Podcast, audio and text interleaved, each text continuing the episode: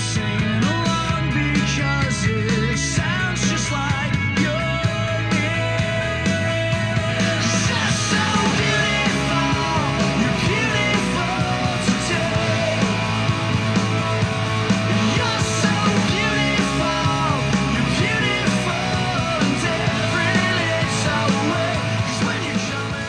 Howdy, everybody. Cable Smith welcoming each and every one of you into episode 83 of Justified Pursuit. It's great to be here with you.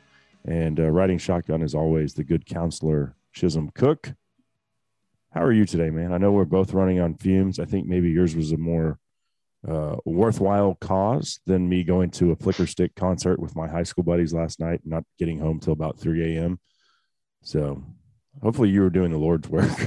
I certainly was drinking beer and listening to music. Uh, uh, yeah, I mean, um, certainly was trying to. I think I was. Um, definitely tired. Definitely, definitely tired. Um, as we touched on just before jumping or beginning recording, I, I definitely think that my time was better spent than watching something called a Flickerstick. Uh, sounds Great terrible. band, by the way. No, awesome can't can't be, can't be true because you just told me that they released two albums in a, about a two year span and only one of them was worth listening to.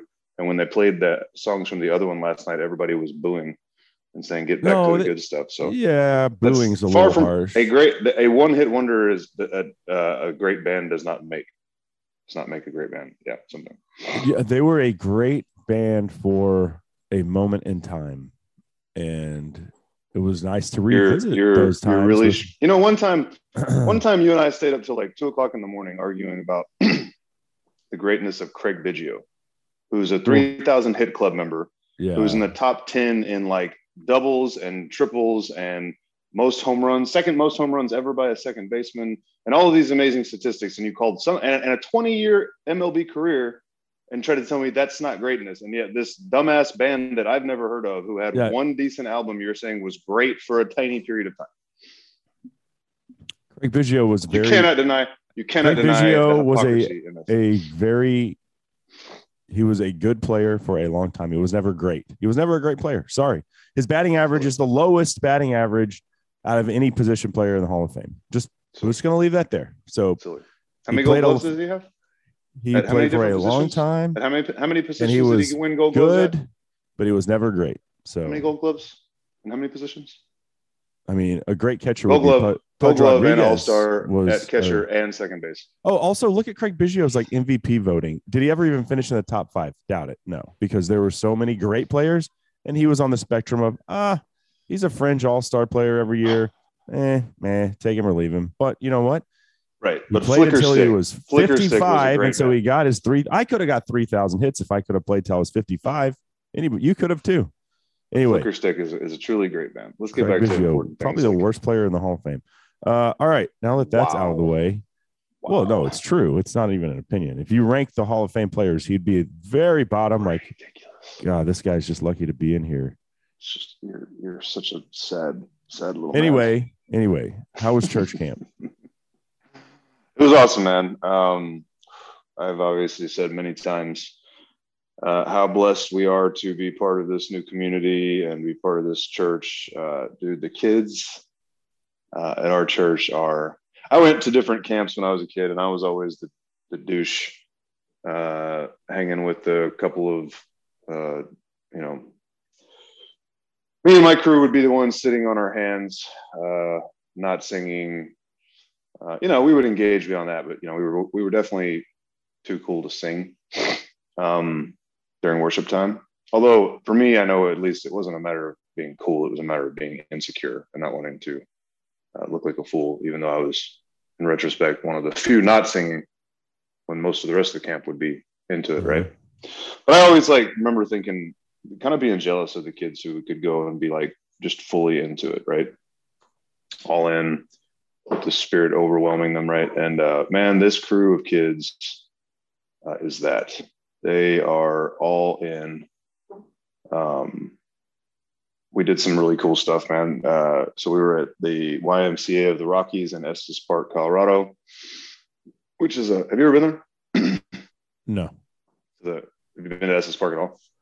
I- no, but I've seen lots of pictures of these elk coming down into Yeah, there were- like, the city in the wintertime. The first night there were two bulls sitting so we you know it's a it's a big facility. Um it's kind of on like a knoll in a canyon. Mhm. um really big. You know there's lots and lots and lots of different buildings. Um lots of like they're not really they're not barracks. They're, they're more like hotel buildings where it's like you know long shotgun halls with rooms off either side. And so we were we had one building that they had given us a, room in the bottom for our group meetings. And then like the boys and guys were in the bunkhouse right next or the building right next to that. And then the girls were on the far side of camp. And the first night there were two bull elk including one nice one i need to send you a picture of eating in this little meadow that they use for for uh, sledding during the wintertime under some lights like right between us and the main road coming in just chilling there. And then the next morning they were hanging out down there too but they were in the brush and uh, I didn't end up seeing. They came back out the last night, but I didn't. I couldn't. I didn't get a. Didn't get a look at them. Uh, mule deer everywhere. Mule deer fawns everywhere. Um, gophers everywhere. The gophers Mhm. were hilarious. Um, but there's you know a couple, several different creeks that run sort of the borders of the place, and I guess the first morning we were there, me and one of the other leaders and a young boy in our group that's a, a, a cross country runner took a quick little run so we ran down to one of these creeks that borders the Rocky Mountain, Mountain National Park. You know, like the creek is the border between the Y and the national Mhm. park, which is like surrounds the place on like three sides.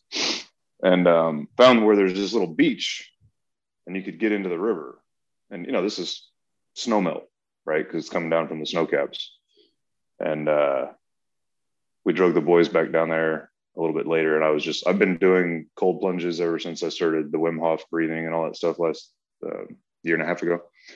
And uh, so i gave them a little talk on the way down about like a lot of the theme of the camp was about you know the trials. It was it was kind of james one type stuff right? You're going to have trials and um, god will be with you through them and you'll be better for them you know? Mhm. and uh, so we talked about that on the way down.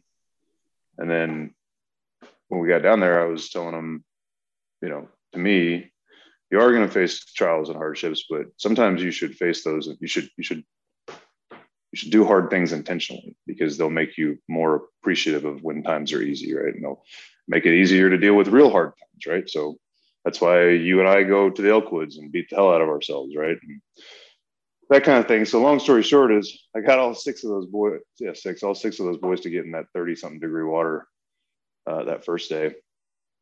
And, you know, like when I got in it, they were all like, no way, no way. And then I got in it and I, you know, showed them I could do it for, like I did it for a minute the first time.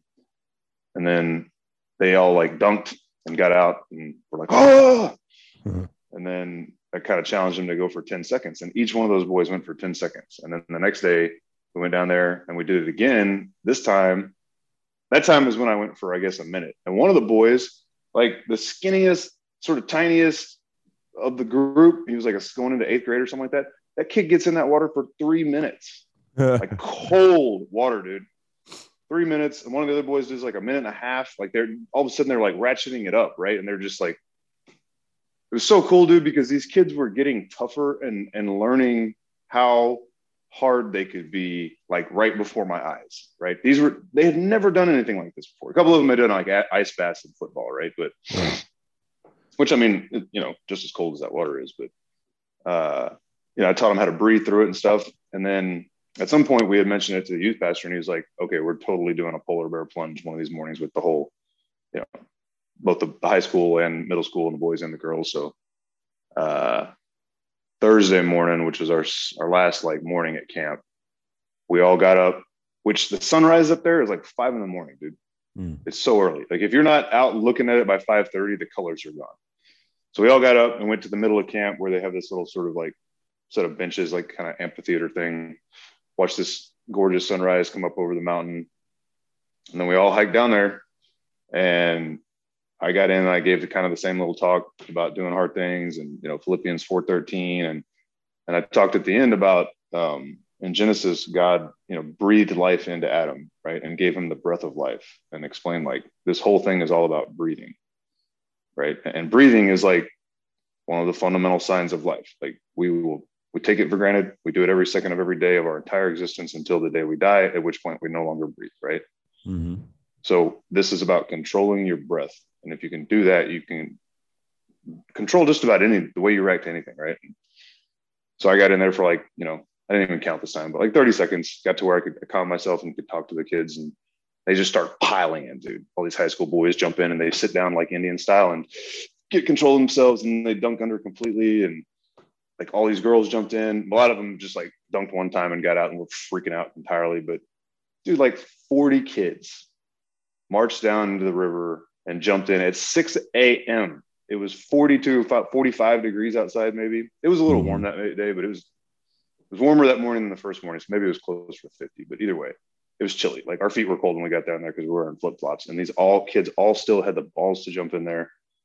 And uh, you know, I told them like, when you do this kind of thing, you know, you'll appreciate that sunshine that's going to come out later today in a way you've never, you know, in a way you wouldn't have appreciated it yesterday, right? And so we're we're walking up back out of it up the hill, and you know it's it's early morning still, so the sun's kind of beaming through the trees, and there's a moment where like 25 or 30 high school kids are huddled together, standing in this little pocket of sunshine with their faces to the sun and their eyes closed. And somebody got a picture of it. It was just so Hmm. cool. Like they weren't all shivering. They weren't all. They were all like everybody was laughing and having a ball, and just like the energy was incredible. And yeah, all these kids were just like standing there soaking in the sunshine. Um, I got a chance to talk to this one girl for a pretty good while who had admitted uh, on like the third night that she really didn't believe because she described herself as like a uh, a logical science kind of science. She's really into science. She's really into math. She's she's a logic and science oriented kid, and so she couldn't come to grips with the idea of a of a God that you know she has. She's she's a 17 year old girl, right? So she has like this incomplete understanding of the Bible and what God is and all that stuff. And um, I felt instantly when that was shared among our leadership group, like instantly called by God to talk to her because that's the kind of stuff I've personally dealt. I have since junior high been developing my own way of reconciling the Bible and and uh, like we've talked about, right? The Bible and science, right? And um, and when you really can open your mind to the Bible as so much deeper than just like the literal interpretation, then you realize that no, actually, like everything we're being taught in science fits right into it, right? The whole thing starts with "Let there be light," and the Big Bang sure sounds like "Let there be light," right? Um, I had 15 other examples when my brain was working that night, unlike it is right now, that I was able to share. And like she kept asking question after question after question after question. And by the end of it all, she was like, she thanked me three times, said, Nobody's ever explained any of this to me in a way that made sense to me. And this was really awesome. So thank you for, you know, taking the time. So, you know, like I told her, like, I'm not sitting here hoping that I converted you tonight, but if I got you one step down a path of learning this for yourself, right? Then that's where we're all at, right? We're all somewhere on a path. So Yeah. That was super cool. She had been super quiet. The, her and her brother had not uh, been coming to our. This was their first time with our tribe group, right? Our youth group. So they were kind of outsiders. Um, the middle school boys are so cool. We were like, "Hey, y'all are a crew of six. Be friends," and it was easy, right? But this girl's in high school all these other high school girls know each other, have, you know, worshiped together and prayed together and cried together. And there's this new girl who's super, super quiet. So, you know, she was on the outside almost the whole time. And then she shared that with her small group leader, I guess on like Tuesday night or uh, maybe Tuesday night, and um, didn't share anything with their with their group. But then after we talked that night, she shared that with her whole group and opened up to her whole group. And all of a sudden, all the girls like the rest of the trip like had sort of circled around her and embraced her because she admitted this major anxiety that she has about just even being there but you know Mhm. and, and the purpose of it all and stuff so it was awesome dude um beautiful place uh the ymca of the rockies is quite rad um God definitely dwells there. I didn't guess I realized that the Y is really like a Christian organization. Did you know that? Yeah, Young Men's Christian Association. Okay, I didn't even know what the damn acronym stood for. So yeah, that makes a whole lot of sense then, I guess. So funny that the uh So here's the challenge the- for you the- the because I village- the remember village people hijacked it like they did. right? Uh because I remember Young Men's Christian Association. Yeah, okay. Yeah. Yeah. Go ahead. um, I remember um coming back from youth camp or coming back from a mission trip to Brazil or to the Dominican Republic or wherever and uh you're on this emotional high for uh, spiritual high. I mean, for sometimes a week or two. The challenge is to just not, you know, to not let that be a fleeting feeling because right now your cup is full, right? Mhm. Um, so that's always Right now, right now I'm emotionally gassed, but yes, I, Yeah. I know what you're saying. Yeah. We got in at two o'clock last night after getting it up, up at uh, I guess what would have been like three forty five our time the day that day before and you know going to bed at midnight that night. So I, I got something Mhm. like until this morning, you know, three hours of sleep in the two day period. But go ahead. Oh no, my- that's all I was my going to say is just just to try not to let that be a fleeting thing. Um, Oh, yeah. try to maintain that because it is. I feel like I wish there was a way. I never could. Maybe some people can, but to keep that high going for 365 days. But there's just something about being in those places where you can feel the Holy Spirit, and I mean, it is. uh It's not adrenaline. It's just a feeling of completeness i would say completeness and um Yeah, peace, peace yeah peace and, and joy and, and all the that's what it is it's that the, the, the everything else is on pause right? It's real life is on pause Yeah. because you're in this place for a week or whatever it is and you're removed from the hustle and bustle of everyday life.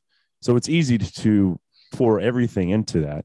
And as christians you know we should do a better job but then it's like okay well real life kind of drains you from or drains it, it- it's you can't have the ability to yeah They- to- like when you're when you're there all it's god all every second the whole time mhm, yeah. right? Like even if you're just playing a game whatever like the, the the whole time you're in an environment like that it's god. You're praying you're you're reading scripture you're behaving you're you know having fellowship with other believers in a place that you know the bible says where, where two of you more and more of you gather in my name i'll be there right? Well when a Mhm. thousand kids and adults are in one place for god like god is among you and surrounding you and enveloping you the whole time. And then to your point you get back to life and eventually very quickly you know work responsibilities cutting the grass because it's, it's 100 degrees but whatever right? Like you're yeah. you you get out of that round the clock God relational place and back into having to make the devoted, specific, disciplined effort to take the time for God. to be intentional you- about it yeah Right. You don't have to do that when you're at that camp. It's Mhm. just there the whole time. But then you get back to life and it's like I have to make that intentional time because there's all this other stuff going on. And to your point though, we're at we're told like always stay focused on God, always be communing with God. Some, you know, even, even when you're dealing with all that other stuff. Um, to your point, and I, I think I appreciate you saying it. I am at a point right now where God always is right there, Mhm. either in my conscience or so close to the, you know, the consciousness that like when when I'm getting angry or frustrated with work or anything like that, like I don't just spiral into it. I quickly go to God. Right. Yeah. I'm at that place right now in my life. Now I have to maintain that. And certainly there are things that could derail that, but well, myself. What I need to do, I think, to your point, is be intentional about reaching back out to those boys through the week in the weeks to come this summer, right?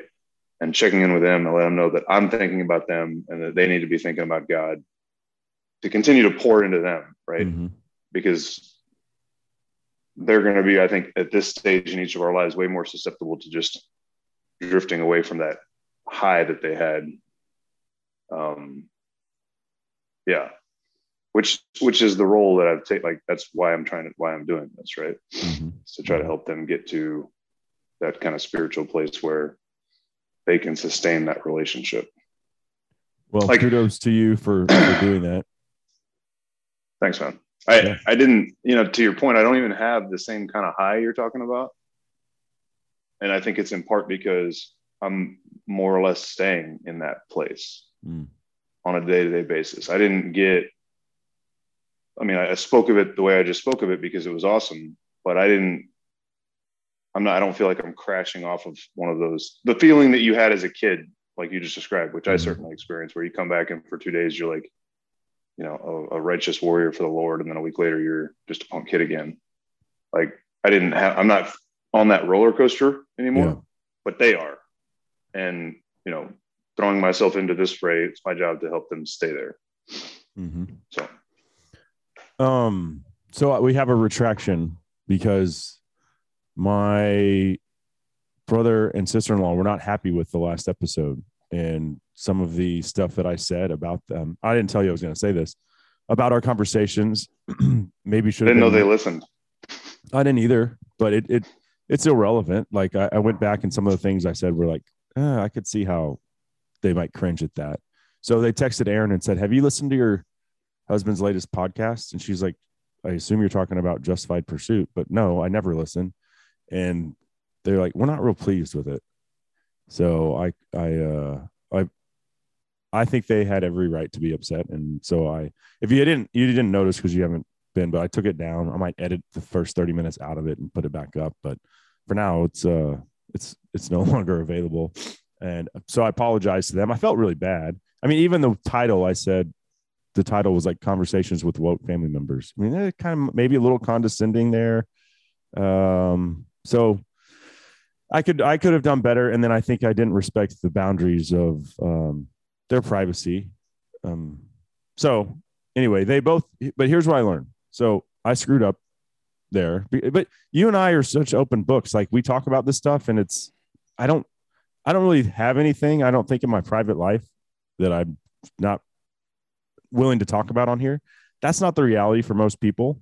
Um as I've found out like but here's the cool thing is that they were so gracious in forgiving me uh immediately Oh. because I sent them a, a, a like a Marco Polo a video apology and I sent them an email and my sister-in-law sent me a text immediately and like they could have they could have let me grovel for a couple days Sure. and like been pissed off and as soon as my brother got home from work he replied to my email and they both uh accepted my apology and they forgave me so i think there was a, Awesome. a lesson of grace there Yeah, um and that's good.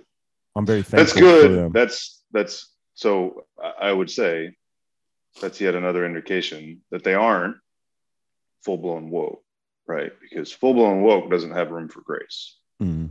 right?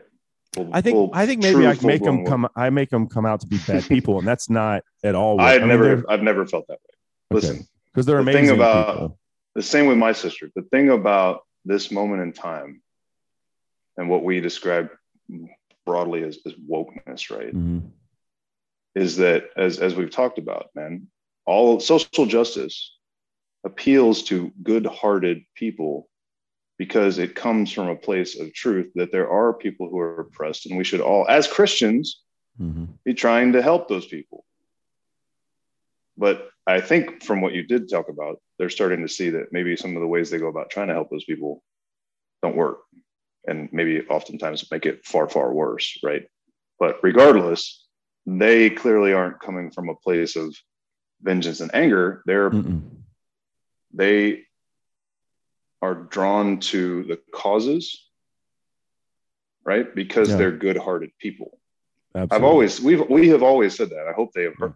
I'm surprised this is the first time it's come up if they listen on it even somewhat regular basis because this isn't I, third I one, don't. first time. I don't know. If, uh, I'm surprised every time I learn we have one more listener. It's uh, surprising to me. This just happens that it was my my brother Family. and sister-in-law. Yeah. yeah. Uh, who I, I no, listen. I was so Yeah. shocked to know that they listened, but but then I was like, well, maybe I just said that stuff because I didn't think they were listening. But no, I don't think that was it. I think I was just very calloused and um and like I said, I'm such an open book. I don't even think about sometimes that those family conversations that we had in private don't translate into something I can say on the show. But it, you know, it, I was wrong. So Well, thankfully they were very gracious and uh, they still love me. Good. And But my brother, I'm, I'm, he I'm does. sorry, y'all, to the to the extent that I uh, said anything hurtful. Obviously, I've only really met your brother, Chris, like I guess just the one time, and haven't met your sister-in-law. So, uh, to the extent I came off callous and contributed to it, I'm sorry, but I'm sure their beef was mostly with you. Um, But he does wear a Megan uh, Rapinoe Sue Bird shirt, like on purpose, just to push my buttons. right. So, Love um, brother. Mhm. Uh, but also, Rapinoe, I, I sent you uh, like a couple of topics for discussion this week, and you're like, I don't give a crap about Megan Rapinoe. We've got so much other stuff to talk about. Right. Uh, but yeah, she's uh, she wants trans people to be competing in women's sports, which is shocking. Since to your point, she's only famous because she's a woman uh, competing in women's sports, a biological woman. Right. So and the 15 year old pretty much covers Megan kids Rapinoe.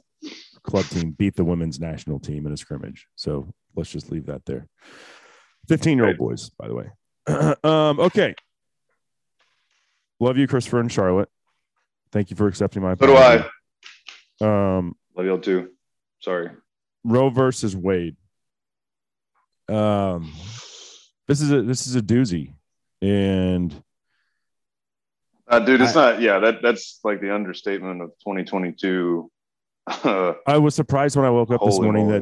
that the country hadn't burned down yet.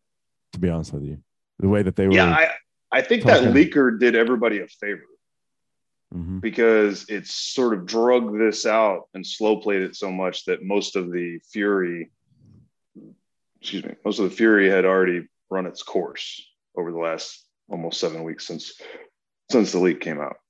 Um, go ahead, because if it had been just a bombshell yesterday, Mm. there would have been stuff on fire. Surely there were things, some things on fire. Oh, dude, I really looked Arizona's um, their Capitol building was, and I forget which. What is the? Is it Phoenix? What's the capital of Arizona? I don't even know. Oh, we're that's pathetic on our part, but uh, I never memorized state capitals. We had to do Um, that in grade school, like- I never had to. Somehow, I never had to do that. huh? I remember other people having to do it, and I like none of my classes ever it was that a requirement. Or if it was, I did. I just retained it long enough to write them down on a test and moved on with life. So I did see though that it, their uh, politicians were being held hostage inside the state capitol building, and that Hmm. police officers had to use tear gas to disperse the encroaching crowd that was getting pretty close to breaking the glass and and entering the building. And then one of the Republicans was like, "Yes, there. We'll see how fast we can get a a uh, June twenty fourth commission going here." so that we can investigate this problem. You know what? Taking a break from well, we haven't really got into it yet, but does anyone even care about the Jan 6 deal? Like, I don't understand why we're still talking about that. It was a horrible thing. No, was a horrible thing. We all agree. It shouldn't have happened. Those people, if you want to prosecute them, great. Why are we, it's like a dead horse. We're still beating this thing. which ones? The ones that broke windows, or the ones that like talked about Jan six and weren't even there that have been arrested? Because I don't think you should be prosecuting those people. No, you should not be. What about the ones that walked in the doors that the cops opened and then politely walked, walked through velvet ropes? I don't think we should be prosecuting those people. I don't think tourists should be prosecuted. Right. Yeah. Anyway, go ahead. Oh, I'm I mean, just I- making the point, dude, that they have they have looped anybody who dares, you know, be frustrated with the way that election played out into this insurrectionist terrorist cabal, despite the fact that you know the Democrats essentially did the same thing, at least from an electoral pressure standpoint, in the Bush Gore election. And we reviewed the video that was released by those Hollywood A minus B listers begging the Electoral College to vote for Hillary Clinton in 2016, and then spending four years, you know, claiming that Russia stole that election and trying to impeach a president over it, right? Like, go ahead. Oh. I'm on tangent. Um, so there's there's so many things that are going through my mind right now. But you're talking about stealing elections, and that just made me think of this one other note from this week. Ron DeSantis is passing a bill that makes it a crime to have more than two ballots on in your possession. Did you know that? No, that's cool. Yeah. Old Ronnie, dude's a superhero. My choice for the Republican. Yeah, dude, it's not even close. Like it has, it has to be DeSantis. It has to be. He and Trump are supposedly doing an event over this weekend, and I, I, I really think, I really think Trump will pass the baton. There's certainly a lot of people who still want him to run. Um, Neither one of us want him to run, right? No, I don't. I don't want Trump. Trump, Trump did his job. Um, you know, first and foremost, I think I said this on the show quite a while back now, but he unveiled to the world what leftism is and how infiltrated our country has become with it, and that's super important because he woke a whole bunch of people up. Mm-hmm. He also gave us three legit constitutional conservatives who, who just issued the most important Supreme Court ruling in a half a century, which we should circle back to pretty quickly, Psaki Yeah. style. Um, and uh, he taught Republicans how to fight and how to have a spine and to stop being worried about, uh, you know, offending people who's, who, who you know, dude i saw an article earlier today that was like you know how the right lost every last semblance of morality. And i'm like the the, the party that has people standing outside the supreme court holding baby dolls covered in red paint on nooses you know basically hanging infants in effigy in their fury over not being able to kill actual unborn children. That's the party that's judging about morality. Right. give me an effing break right? And hmm. and the you know kind of like we talked about going all the way back to episode two of this thing conservatives by nature don't want to hurt people's feelings. They want to be people of compromise. The left has no interest in that. And by continuously being willing to compromise for fear of offending people that's how we're in this moment of chaos. And if we're ever going to get out of it, it's going to take people of principles being willing to say things that hurt people's feelings, as Ben Shapiro says. Facts don't care about your feelings. Right. Right. Um, so, you know, I think Trump has taught the right how to do that. Uh, all that being said, you know, he'll be almost 80. He'll be basically Biden's age during the next election cycle. Falling off Um, his bike and stuff by then. It'll still be super polarizing. And there's just a better candidate that does all the same things in a more tactful, you know, and, and polished and but still just as vehement way. Like DeSantis is a is a brawler. Yeah. Just without the the BS. Right. And I think he's better at picking the battle that needs to be fought.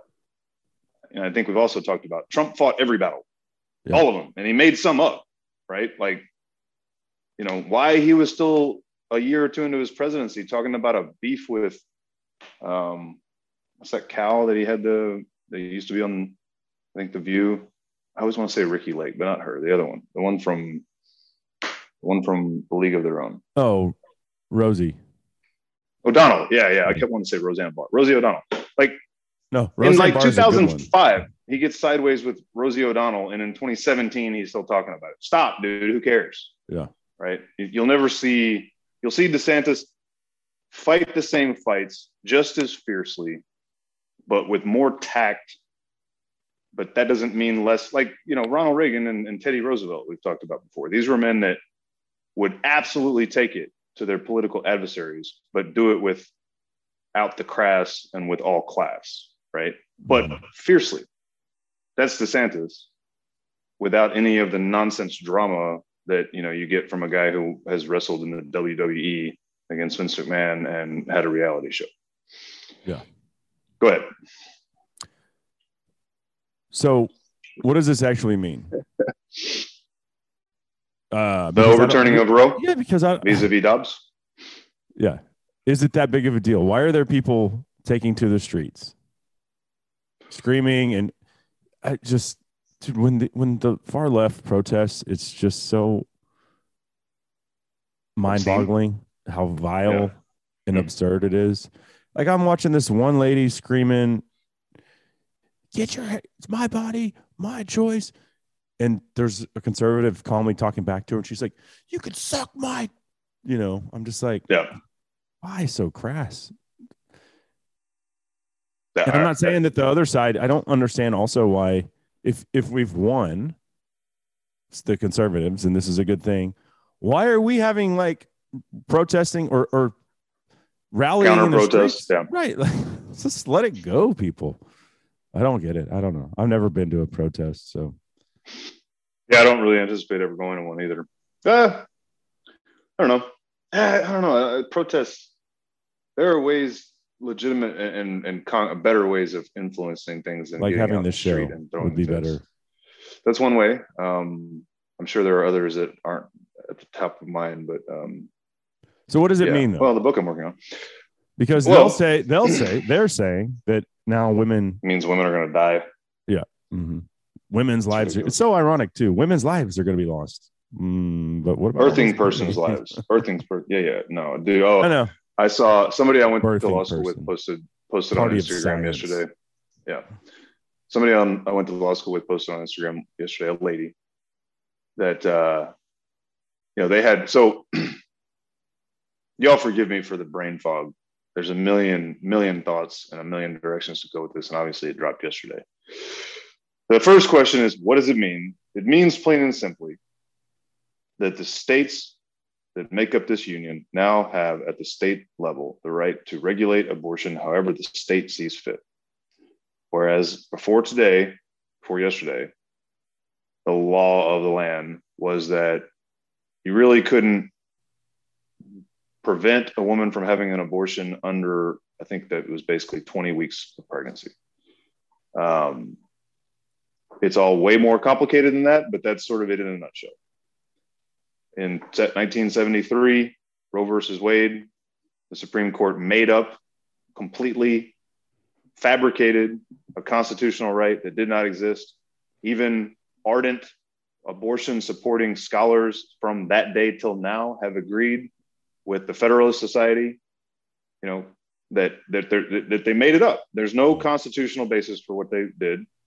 Uh, and the opinion written by Samuel the Warrior Alito, Alito um, details tremendously how that's the case. Um, and then there was a decision in the early 90s called Casey versus Planned Parenthood, where Casey, the, the, the justices during that era, agreed Roe's a cluster F, it's baseless. However, we're going to uphold the core, what they called like the core holding of Roe, which is that there's this fundamental right to an abortion, and all of the rest of it we're going to scrap in place of a new testing methodology, you know, set of considerations which are equally garbage and have only confused the matter more. And now all that's gone, and it's like it's a state's issue. Um, so that's the practical ramifications of it. Getting back to what this lady had said, so a bunch of states, including our state, had on the books what are called trigger laws. Several states had already passed laws once um, once Kavanaugh took office, and there was a technical 5 4 majority if you counted Chief Justice Cuck Roberts, Right. states started passing bills like heartbeat bans, 12 week bans. The ban in this case was a 15 week ban out of Mississippi, the Dobbs case that, that triggered all this. Certainly, then in the last year and a half since the uh, ascension of Amy Coney Barrett, where now all of a sudden you had a legit 5 4 and arguably a 6 3, which is what the decision was. So I would say a 6 3 majority. This tidal wave of legislation came started coming out of red states to go below that 20 week mark.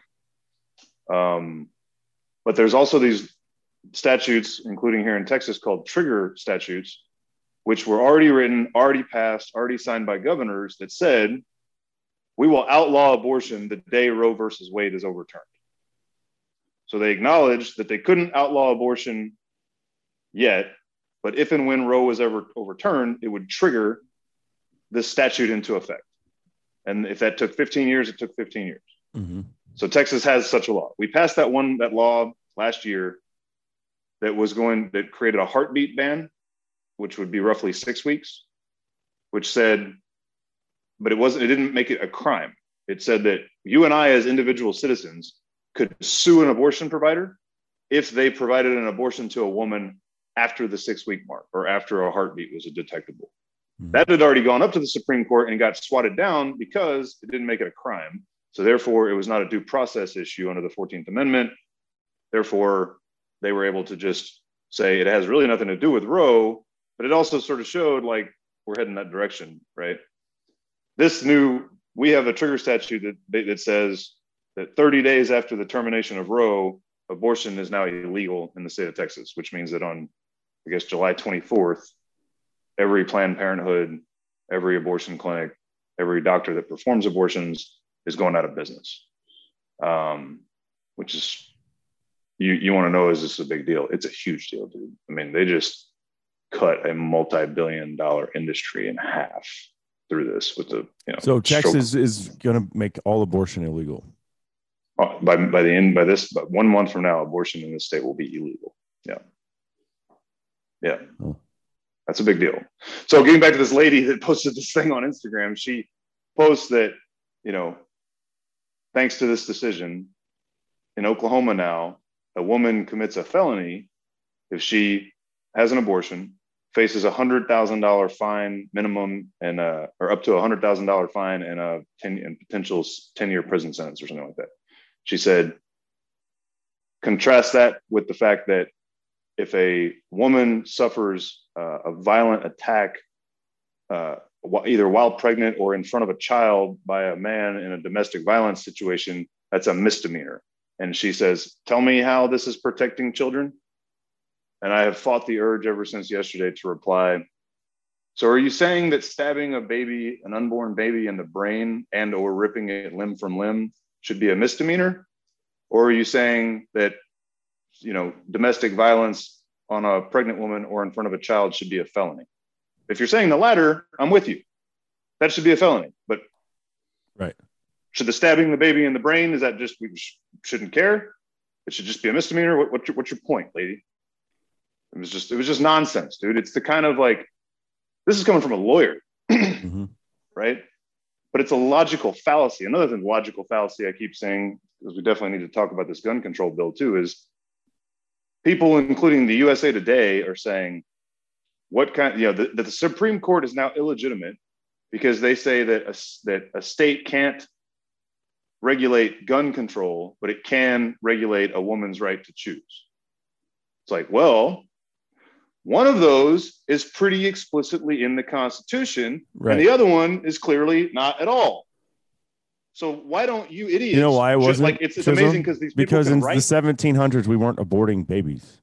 It's amazing because these people, Did you know that? were right. No, they, they, they were actually. In fact, there's about Not, five not, pages. not wide scale. Like I mean, it wasn't a mainstream thing. No, and it was super dangerous. And that Yeah. was a time when it did mean a woman was going to, you know, have a 50 50 chance of surviving the thing. But yeah, no, yeah, no. I find it amazing that this author, you know, this, this journalist, quote unquote, journalist from the USA Today can write without being able to read. I don't understand how that, you know, it's like you should try reading the Constitution and then, and then try reading Thomas's opinion on the gun control and then read Alito's opinion on Dobbs. And more importantly, read the dissent's opinion in Dobbs that tried to defend how this is constitutional and couldn't do it because it's garbage. And Alito rips their dissent to shreds. And then, like, if you did all that, maybe you'd understand why the states can't take away your right to concealed carry in public or get a permit to get concealed carry in public in New York State, but can say, we're going to protect unborn babies. Right. Um, Maybe you'd understand it, but but she can't read yet she can write. It's really it's it's a neat trick. I don't know how you do that. so so let's talk about the decision and where each justice lined up. So Alito, obviously, uh, Clarence Thomas, and then the three Trump appointees, uh, Gorsuch, Kavanaugh, and Coney Barrett, all Yep. in favor. Dissenting, Of- we have Breyer, obviously a Clinton appointee, uh, Sotomayor, and Elena Kagan, Obama appointees also dissenting. Where's Justice Roberts in this thing? Chief That's such Justice. an awesome question. I'm so proud of you for going right to that. Yes. Did he just kind of like ride the fence on this thing, or like where is his vote? I don't see it. Like It's really interesting. it's it, it's it's pretty interesting. Dude. So so we've talked about Chief Cook. He is the guy that was the swing vote to uphold Obamacare Mhm. um, and several other major divisive decisions in, in his tenure as Chief Justice, where he bailed on the conservatives and sided with the liberals, right? And that's why the, the Coney Barrett replacing RGB thing became so crucial, as we've detailed, because he was no longer the swing vote, right? He would have to pull one of those five legit, which he has done. He has managed managed to get Kavanaugh and Coney Barrett on his side of a few things this past year, um, but things that weren't as like you know black and white divisive as gun rights or or this. Um anyway where is he? So the the, the the draft of this opinion came out obviously almost two months ago. It was written in february of this year. Right. um, we touched on this and then i can't remember if we circled back to clarify some things i learned later but essentially you know that the case was heard last summer. And then you know the the justices kind of powwow after they do oral hearings and they get a feel for where everybody's at. They do some legal research. At some point during the course of a, a supreme court calendar year they'll take a vote and figure out where everybody falls. And if there's a majority one way or another then that majority the senior ranking justice of that majority will assign who's going to write the opinion. So in this case you had five solid votes to overturn Roe entirely, uh, the ones you just named, which meant Justice Thomas. He's on such a fire. bad- such a badass, dude. Oh, that man is a badass. He um, appoints Alito. And, and, and uh, there's an interesting point on that too, but I'll, I'll address the Thomas, the, the, the Roberts thing first. He chose Kevin chose Alito because he wanted to write a concurring opinion and not write the controlling opinion because he differs in a massive way from the other four on um, kind of an ancillary issue in the case. But anyway, so the, the draft comes out, and it even remember if you recall seeing the version that was published that was leaked, there it was like somebody wrote in handwriting those five names at the top Mhm. saying they're all in on this opinion, right? So it was, you know, the cat was totally out of the bag on that. and what Alito wrote was like, you know, if the Federalist Society and all the conservative lawyers and judge, judges and just conservative thinkers in America could cobble together like the most, you know, like a wish list of, of how to go about this, this is the opinion they would have written, right? It was scathing, it was unapologetic, it hit every single major issue that everybody's been arguing for 50 years as to why this was garbage and always has been and always was. Um, and it was a full overturn, etc. Roberts clearly was not on board. Um, a lot of people think that he spent the intervening months trying to pick off Kavanaugh towards a more moderate approach. And so that's what his concurrence is. So what he did was wrote a concurring opinion. Hmm.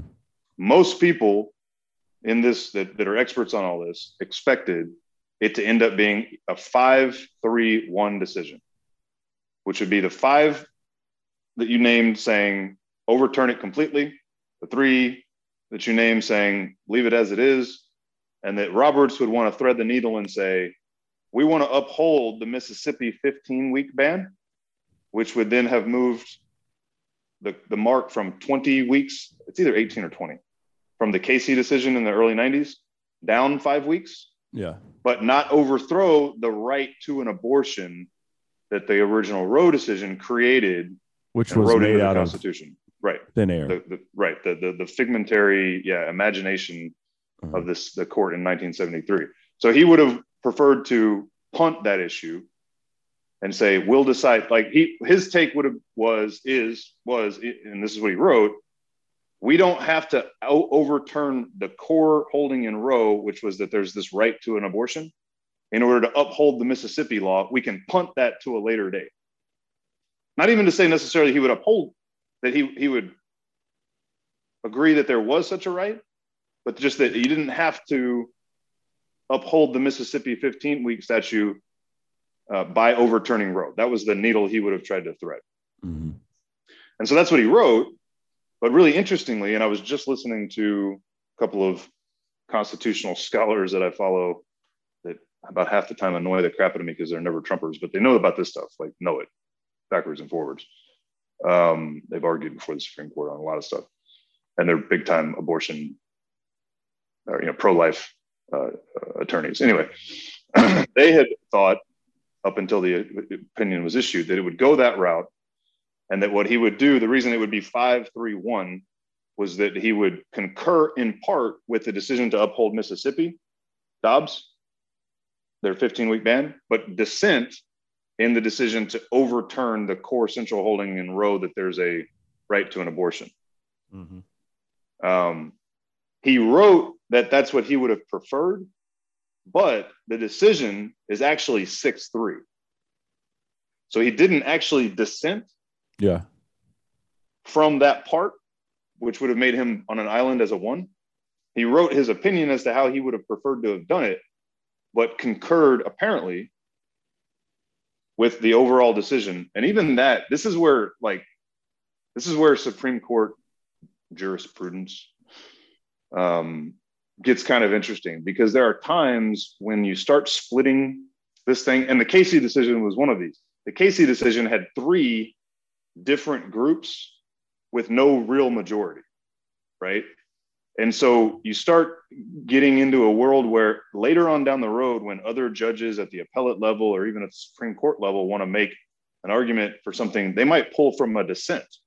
And this was in this, there was all over this decision. Judges from the last 50 years who dissented, they get quoted, right? And it, it creates this like gray area of like, well, what is the actual decision? What is the actual law, right? It was not i haven't got to read his concurrence yet. I have read the original the whole uh, main opinion. Mhm. and i've only just started the podcast listening to what thomas really was getting at but he didn't make it clear that he dissented from the overturning of roe. Um, but he clearly didn't a- agree with it either. And so alito like boxes him in in his opinion because alito addresses all the other opinions in his opinion right? He rips the the the the, the, the dissent and the three no's like the pieces and proves that they're morons who don't care about the Constitution and have no leg to stand on. But he addresses Thomas's opinion as he even goes as far as to say the opinions, the, the concurring opinion written by Chief Justice Thomas from here forth referred to simply as the concurrence.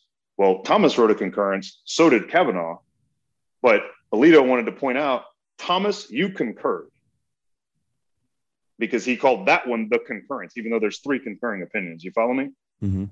Like instead of continuously saying the Thomas concurrence, Chief Justice Thomas concurrence, right? I mean, not Thomas, uh, Roberts. Sorry, Roberts, not Thomas, Roberts. Instead of repeatedly referencing Roberts's concurrence versus Thomas's versus Kavanaugh's, he just referred to Roberts as the concurrence. The point being, we want it to be made clear that because Roberts didn't have the guts, didn't have the political will or whatever to truly defy us, he's with us, Right. even though he wrote how he would have done it differently. And you know, Roberts didn't take the opportunity to do it otherwise. And they, those people I was talking about that I've been listening to, they said they think the reason that he didn't go that route is because of the leak. That even though he would have done it differently, because he's what they call a, um, he's a uh, institutionalist, right? As the chief justice, he believes part of his job is to protect the reputation and the image of the Supreme Court, right? Mhm. And therefore, like the reason he didn't overturn Obamacare and created, in that instance, out of whole cloth, a a nonsensical way of defending that piece of legislation because of popularity of the bill, right? Here, because half the country is ready to burn stuff down over this, you know, he would have wanted to protect the image of the court by not overturning 48 years of precedence, right? But when they leaked on him and he's con- got an ongoing investigation into who did that, their take is this was him standing up for the, the members of the, the, the court saying, I'm not about to let any crazy people pressure this court through this means ever again. So I'm just going to go ahead and concur, even though I would have done it differently. The left is totally fine with people protesting outside of their houses. Yeah, they're at Tom. They were at Thomas's house last night. No, camp. I mean, Kavanaugh has someone. I don't know how serious the attempt on his life was, but I mean, None of the think that was Democrats will will defy that behavior or condemn it, which is amazing. Yeah, yeah, yeah. But they're super moral, right? Yeah, no, no. But, You know, because because aborting babies is an unassailable good thing, and therefore the taking away a woman's right to do so, to to you know, stab an unborn baby in the brain and rip it pieces, rip it into pieces, that's such a good thing that the removal of the right to do so should be met with threats of violence. Right. I mean, dude, we saw this in the summer of George Floyd love All the, violence. mo- the, yeah. the mostly peaceful protests when like you know chris cuomo and don lemon and all these d-bags on cable news were willing to go on television and say whoever said pro- protests were supposed to be peaceful Yeah. you know Mostly sometimes peaceful. There's stuff burning it- in the they- background on the video right behind you, talking head. but but to the extent they would acknowledge it right maxine waters is telling people to confront people at the gas station aoc was doing that sort of thing yesterday. Oh, yesterday Maxine like they, Waters yesterday had a quote. I saw the video where she said, uh, essentially, screw the Supreme Court. We don't care what they say. Right. They don't they believe they're righteous and right and they're revol dude, they're revolutionary. And to their point you know what? If you want a revolution you're not going to do it without a little bit of blood and violence. So Mm. they're they're down. They're down with it.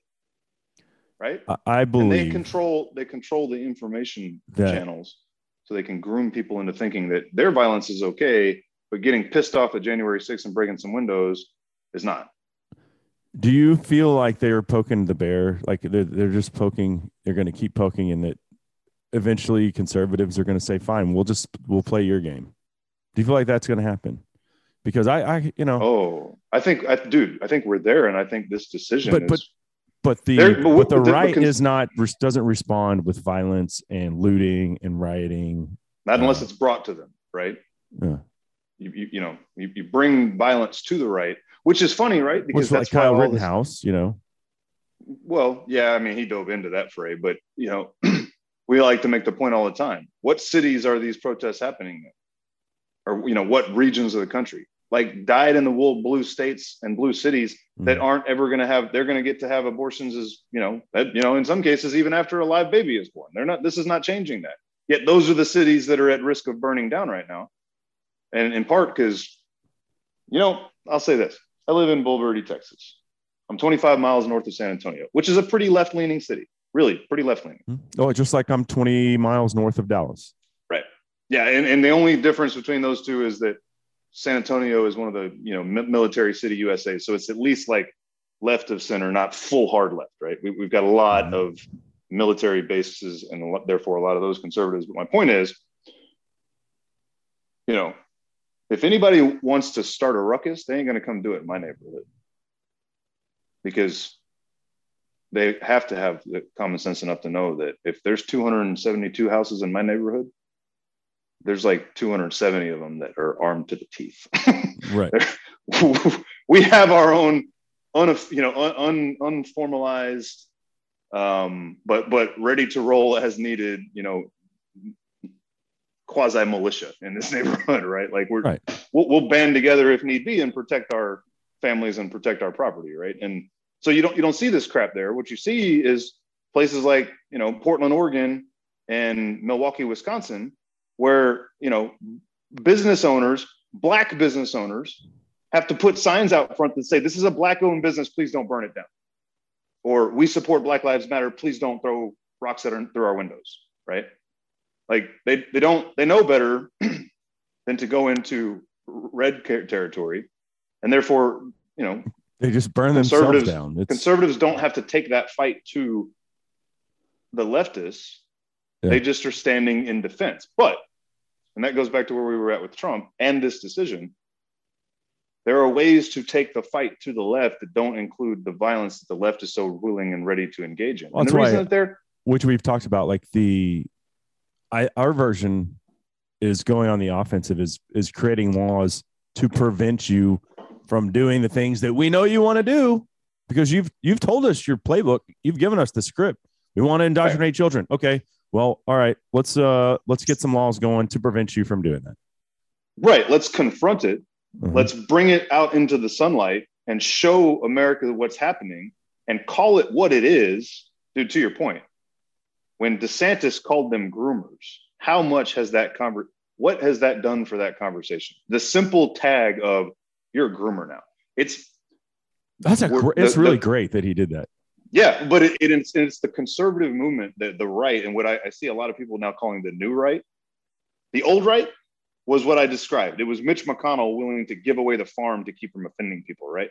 The new Mhm. right's willing to call somebody out for being a groomer. which Mitch McConnell same- and turn turncoat Senator John Cornyn just gave away a bunch of gun rights, which is absurd. But the Yeah, RINOs well- need to go.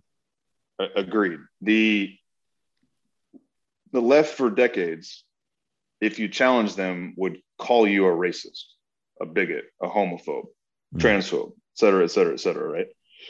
And those were words that were so powerful, they would just, uh, you know, without actual physical violence, they would bludgeon you into submission, right?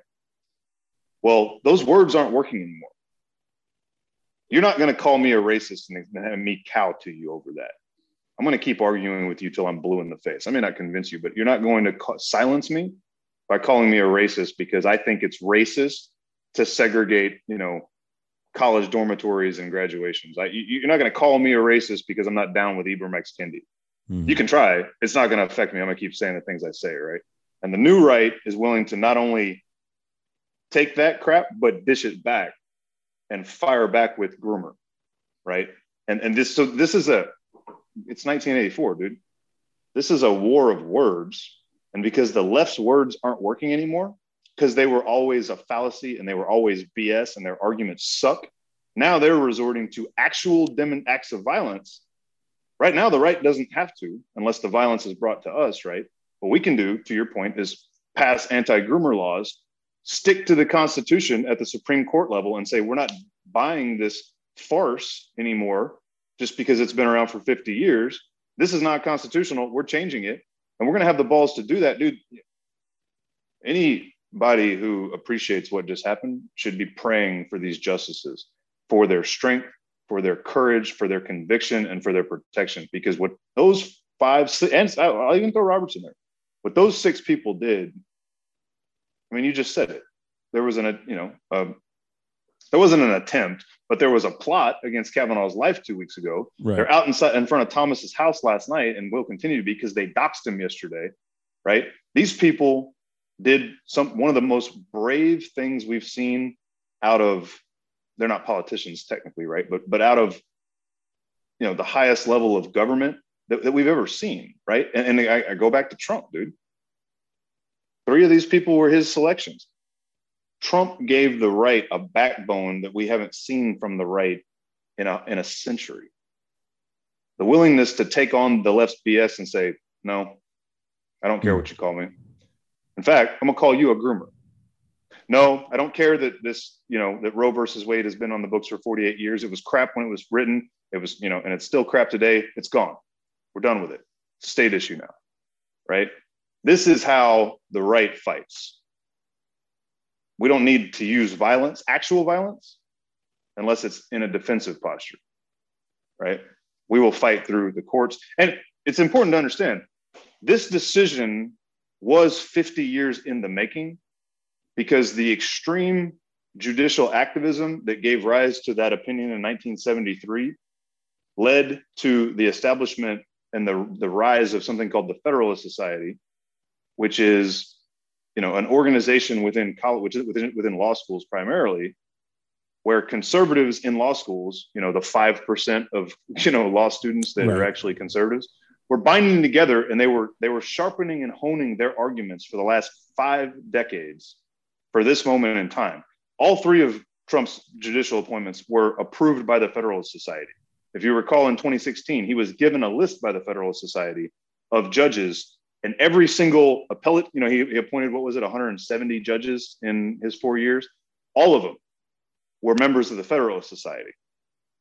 This is the, the judicial activism of the 50s, 60s, and 70s that created law out of whole cloth at the judge, the judicial level versus at the legislative level, created a pendulum that swung back the other way. And this is the fruit of that, a half a century of efforts of idea of, of, of, of, of developing arguments, developing ideas, sharpening and honing those ideas, coming to fruition. This is the fruit of a half a century of labor of smart people who believe in the Constitution and the liberty that it provides and the foundation of this country saying enough is enough. Now it's our time to push back. Yeah. That's the third thing that he did. I mean, I guess I sort of touched on it just with the justices, but And last week you said uh, one of the, and, and which I think was very important, was he essentially got rid of the Clintons.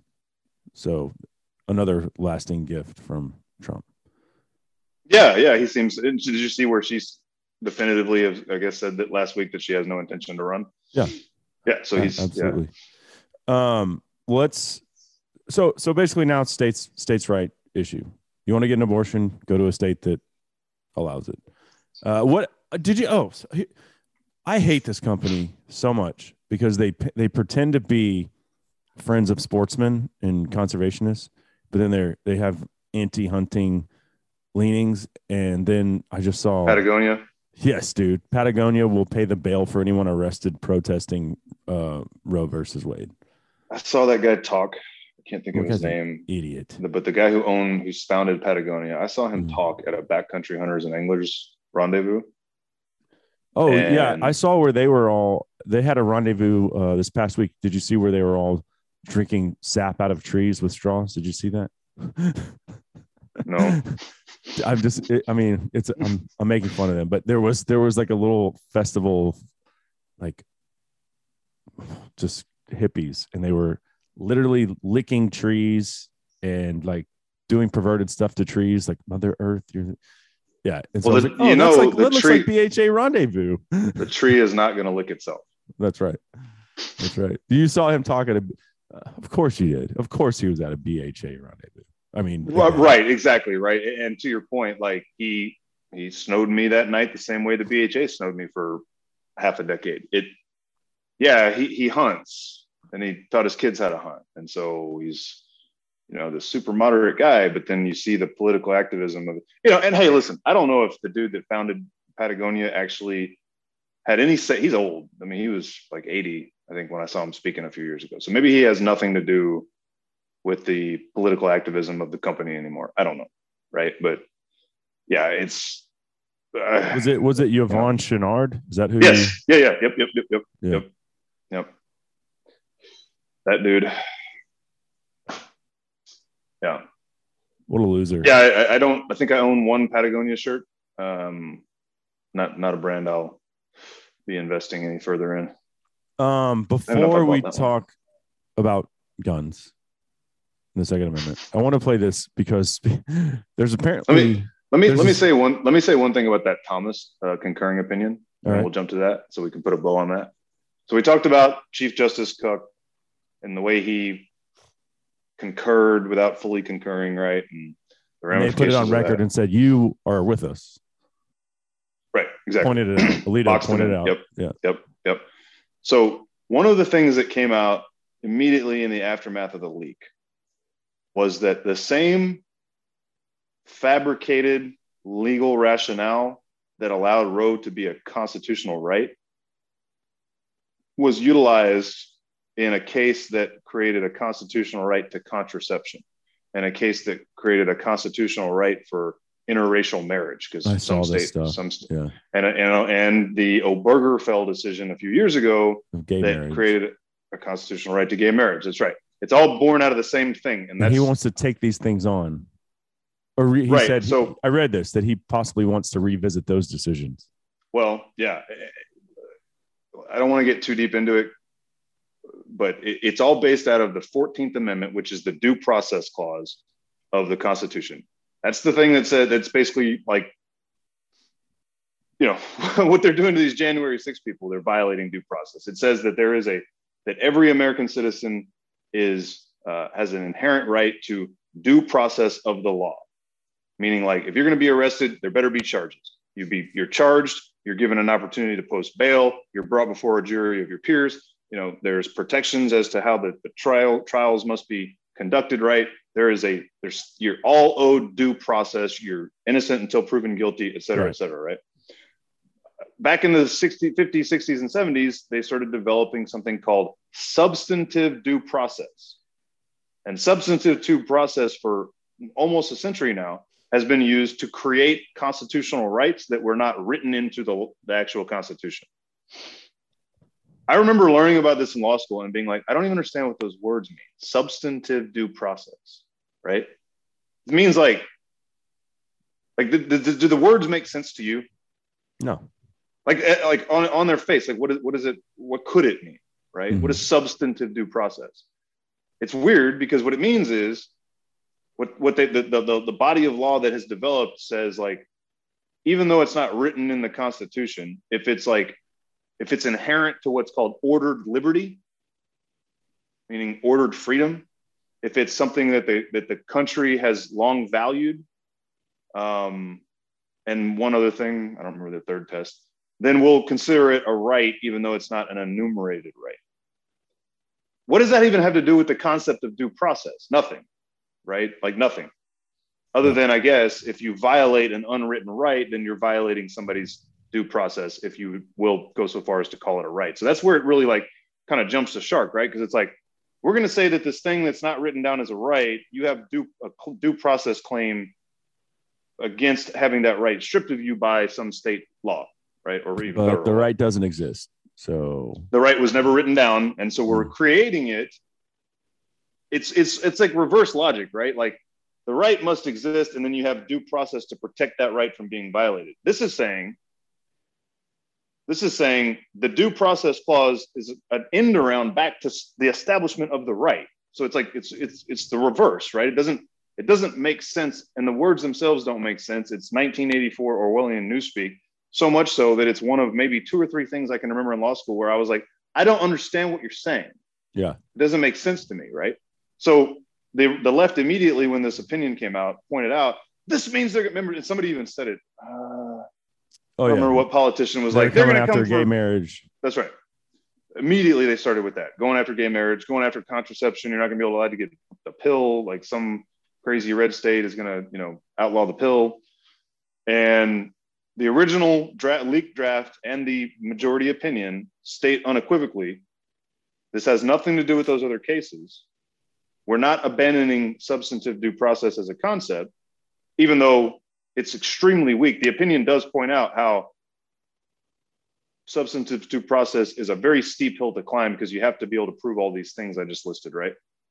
Um, but to me, Alito is spot on when he says, if you're, you know, we can we can acknowledge that there are certain liberty-oriented rights in this country that aren't written down.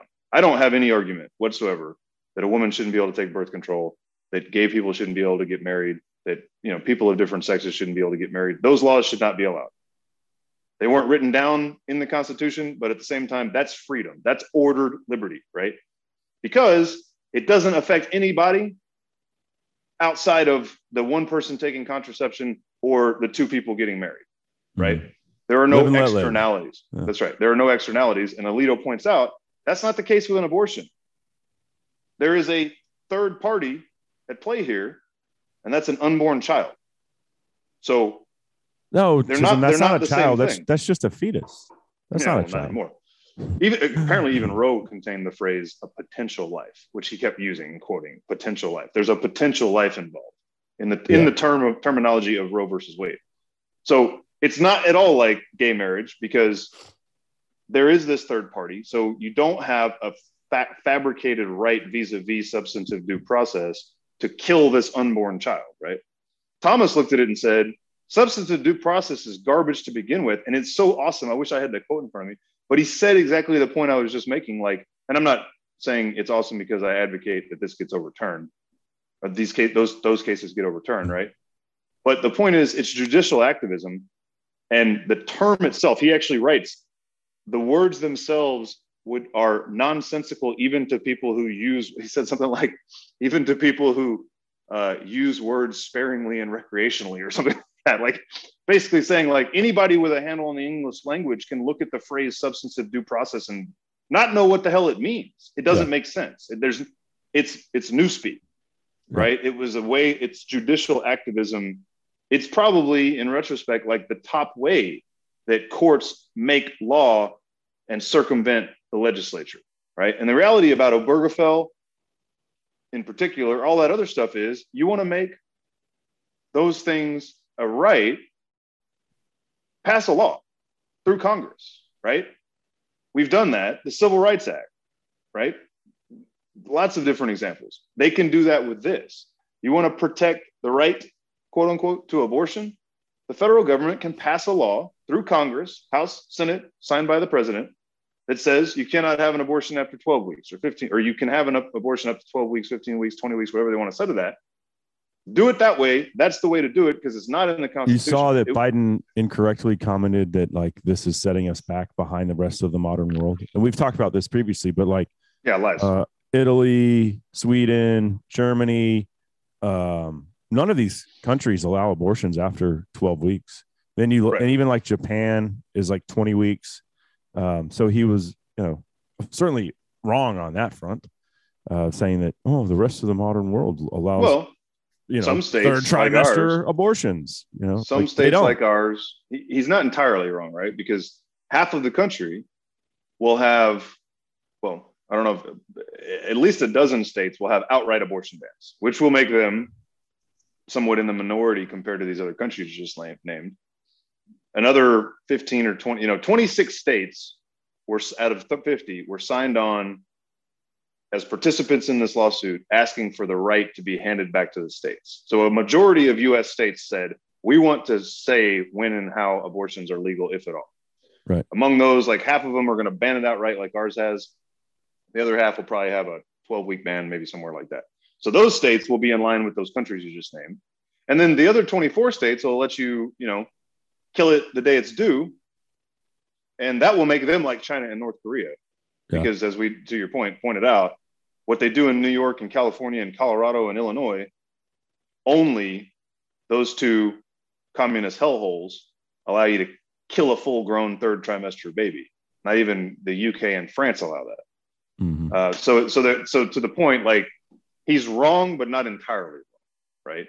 What it's done, and that's why we're a constitutional republic and a feder, you know, and a federation of states that are sovereign on their own, is you know instead of one nation having a flat threshold like Italy and France and in the UK, we have 50 states, each of which can set this up however they want. So some of them will be in the minority globally, and you know it'll be Handmaid's Tale, and some of them will be super liberal progressive and let you kill a full grown baby.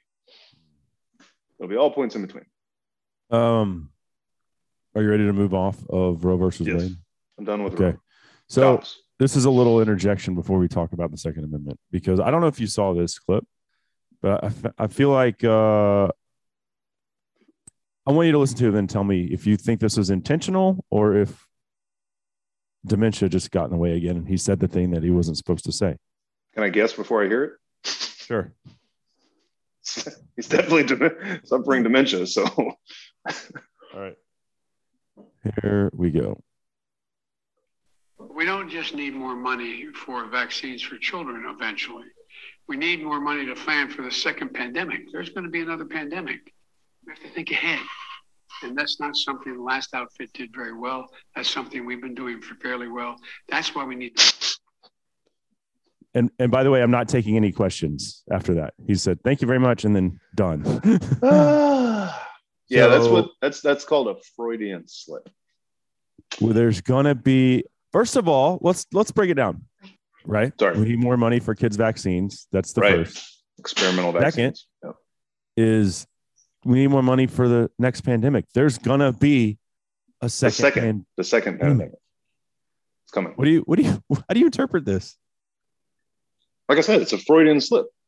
It's been, pla- dude. How many times have we heard the word "plandemic"?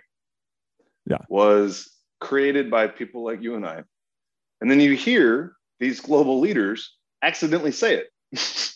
like there's, you know, you can chalk that up to just a slip of the tongue. Um, but when you say Freudian slip, that means the truth comes out, right? Like I wonder if it was it's the cognitive dissonance, right? And a man like him who's suffering some from severe dementia is going to say the truth unintentionally because he can't he cannot maintain the cognitive the tension of the cognitive dissonance, right? Like you have to be real sharp, real sharp to continue to bullface lie, like the Clintons or Adam Schiff, that shifty son of a b, right? It takes a lot of mental energy Yeah. To say things that aren't true all day long to people. and to keep that straight and to keep from slipping. Well, the more dementia suffering that you become, and the more you know aneurysms that you have brain surgery on, which this man has had two of 30 years ago, 20 almost 20 years ago on the second one, I think. Uh, yeah, the less able you are to keep your crap together when it's Okay, but I'm when going you- to throw a different angle out there because I think that maybe his handlers, whoever's running the show, I don't know who it is, Obama. but Obama slash the deep state. uh, I think maybe they put that out there on purpose just to say, "Hey, get ready! You know, we're we're telling you now, there's going to be another pandemic." Oh well, I mean, just to so- soften us up for it. Like, wait, what? Oh, But like it's the, so it's the way that he said it that's the question, right? Like he could have easily said, "Y'all, you know, it's just a matter of time before we face another pandemic because that's the way nature works." yeah, right? in 90 years, And that wouldn't have how it sounded historically been- happens. About Right. 90 years in human modern human history, we have a pandemic. Spanish flu was the last really Right. big one. And you don't, you know, have Ebola and uh, Zika virus, and all these other things, but those are killing like eight to 15,000 people. We're talking about a real pandemic. Right, one that they use to shut the whole world down and Yeah, these come around. economies and starve Once- people, and yeah. Most people won't experience it in their lifetime. it's the way that he said it. Yeah. we have to we have to plan for the second pandemic because it's coming. There's gonna be another pandemic, and we need Right. money for it. Right. Yeah. Hmm. so it's coming. We don't know when or what it will be, but Sooner rather than later, it will you know, be about control. People are waking up, so we better keep bludgeoning them into into unconsciousness. But luckily, we will have the ability to defend ourselves in the streets of violence, thanks to uh, another. I think did Clarence Thomas write the opinion on this one? I think he did. Yep. uh, Yep. which basically shot down a New York state law preventing concealed carry, and they the Supreme Court said no, that's unconstitutional. You can carry if you want to. supposedly i saw this this morning. There's a, a, a former clerk of justice thomas's that was with him when he was first appointed that claims that he once said that liberals made my life hell for the first 43 years of my life. I'm going to spend the next 43 making their lives hell. I hope it's true. I hope he said it. It's definitely uh, it is true whether he said it or not yeah so in new york in a I think I heard it's not that many, uh, less than a handful. Over 40 states have liberal concealed carry programs where you apply, and if you haven't committed a felony, and you know you don't owe a bunch of child support, and you know maybe Which is what other, we had in Texas up until about four years ago when we went open. Right. carry. yeah, you either have an absolute right to carry, which 26 states now I think have constitutional right to carry, don't Yeah. need a permit, or 15 plus more states have a permitting program, which is mostly just a formality, right? If you're a decent person who hasn't done a whole bunch of dumb stuff, doesn't have a rap sheet, you get the right. And you just you have to go through the process, right? Mhm. and you have to screw with renewals and all that other stuff. But you know, less than a 10, and I think it was, I think I heard like five states have rules and regulations around getting a permit to carry that make it a subjective individual evaluation versus an objective like check five boxes and you get your permit, right? Right. So, like in New York, I was just listening to this again earlier today. You had to prove that you, as an individual, had something that created a special risk to you that required you to be able to carry a gun to protect yourself in this in the state of New York. And now, upstate New York, barely, you know, it, it- they hand them out more or less like gumballs. But in Manhattan, it was strictly scrutinized. Manhattan, be- the place where you would most likely need to be able to protect. Exactly. And Clarence Thomas made that point during the oral arguments on this case that, you know, that's the, that is anybody, if you look at what's happening in Manhattan these days, everybody's at risk in Manhattan. Everybody. So the idea that you're less likely to get one unless you're, you know, they point out if you're a jewelry store owner who carries valuable goods and cash around, you can get one. If you're, um, you know, if you've got a stalker, know, maybe or something like that, uh, they actually pointed out that celebrities, which there's lots of those in New York, they hand them to celebrities. Like, I would love to know how, many, celebrities carry around? New York and then go on television and go on media and you know condemn this this type of decision. But yeah, celebrities can get them like almost no questions asked, but just a regular Joe who's got to walk through a rough neighborhood, but is otherwise you know just a potential random victim that's not a targeted victim because of their status or their job or whatever isn't going to get that permit. And yeah, basically Thomas said, and again, I I need to, I'm going to read this opinion. No, the Second Amendment does not limit, it says the right to keep and bear arms. That does not mean only inside your house. That means wherever you see fit. And you can't have subjective, individual based, beyond the idea that, again, you can't be a felon, right? That's a that's an objective, simple, black and white test that everybody can apply, you know, that they can apply to all people. Oh, you had a felony, can't get a permit. But they cannot say, what do you do for a living? And why do you need this as a single individual person? Right? They can't put these subjective, individualistic. Because then they're infringing on your around- inherent right, which is laid out in the Constitution, Right. which And there, and there's and, and and there's no which this was relevant in this Dobbs slash Roe decision as well. The law has to be if the Supreme Court's going to rule on something, um, that the ruling has to be has to so, sort of settle the matter and be able to be enforceable uh, concretely. And part of the problem with Roe and part of the problem with Casey, as Alito detailed, was that the that the new laws that were created through those stupid cases made it a big mess, right? Well, the same thing with this case. If upstate New York is handing out permits under the same laws and regulations freely versus Manhattan using the same laws and regulations and saying you don't show, you haven't been able to show a hardship, that shows the law is not equally applicable. Mhm. There's and then he probably makes an equal protection case in the I, I would almost I would have to imagine that he threw in some equal protection discussion into the opinion. It wouldn't be necessary. You could simply say, uh, it says keep and bear arms, and this is the bear part. Done. Right. Like that's all you had to say in this case, Yeah. as far as I'm concerned. You're preventing the bearing of arms, and that's clear what that means.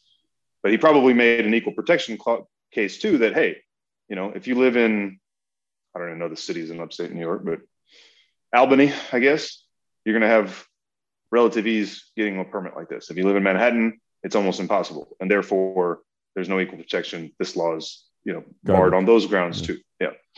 So this is what uh, I think her name's Hochul, Governor Hochul. Yeah, that's Hochul, I think. Yeah. This is The what she that- had to the, say. The one that the one that has like a rapper style gold necklace that says I'm vaccinated. day has come. They we're supposed to go back to what was in place since 1788 when the Constitution of the United States of America was ratified. And I would like to point out to the Supreme Court justices that the only weapons at the time were muskets. I'm prepared to go back to muskets. So there's a lot there. The first being is that she references the Constitution. How ironic, because in the same breath, she is decrying its validity. It actually says in the Constitution, we have the right to keep and bear arms, lady. Why are you even talking about something? At the same time, you're saying we what what weapons won that war, the Revolutionary War? Uh, what was the modern technology of black powder muskets? Right? Thank God our forefathers knew hey, you can't stop technology. It's only going to go one direction. And that's why they just left it open ended. You have the rights. Let's read the Second Amendment, actually, Chisholm. Let's do that real quick. A well regulated militia being necessary to the security of a free state, the right of the people to keep and bear arms shall not be infringed. And you and I have talked about, about it on the show.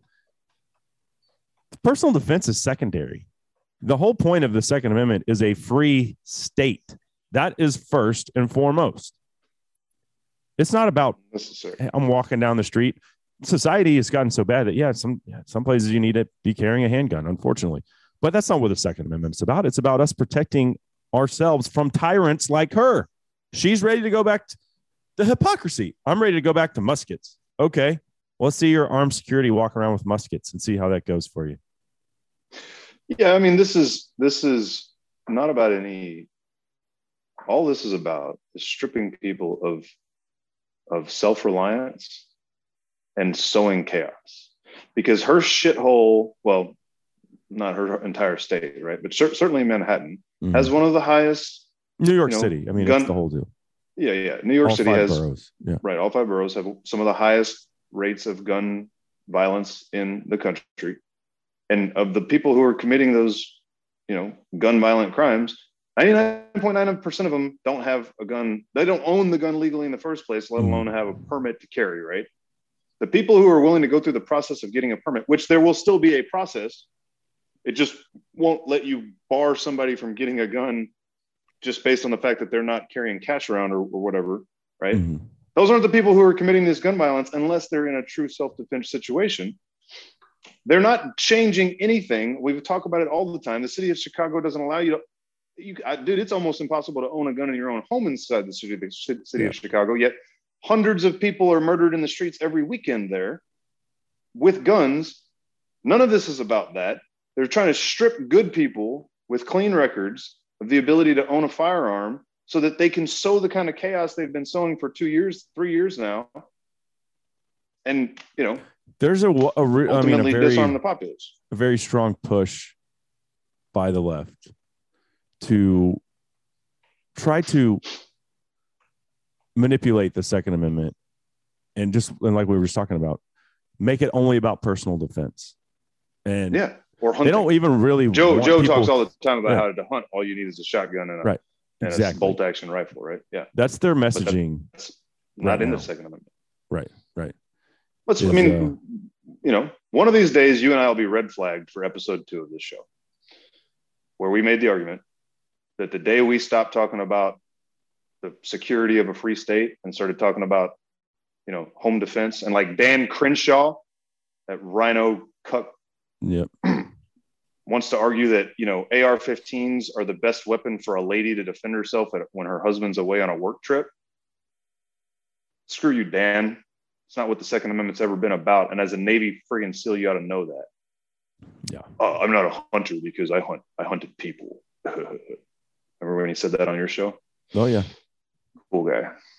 I had on uh, Tim Kennedy on my other show this week. you did, Yeah. I might just play that. It's- dude. I, I'm gonna. Uh, That's awesome.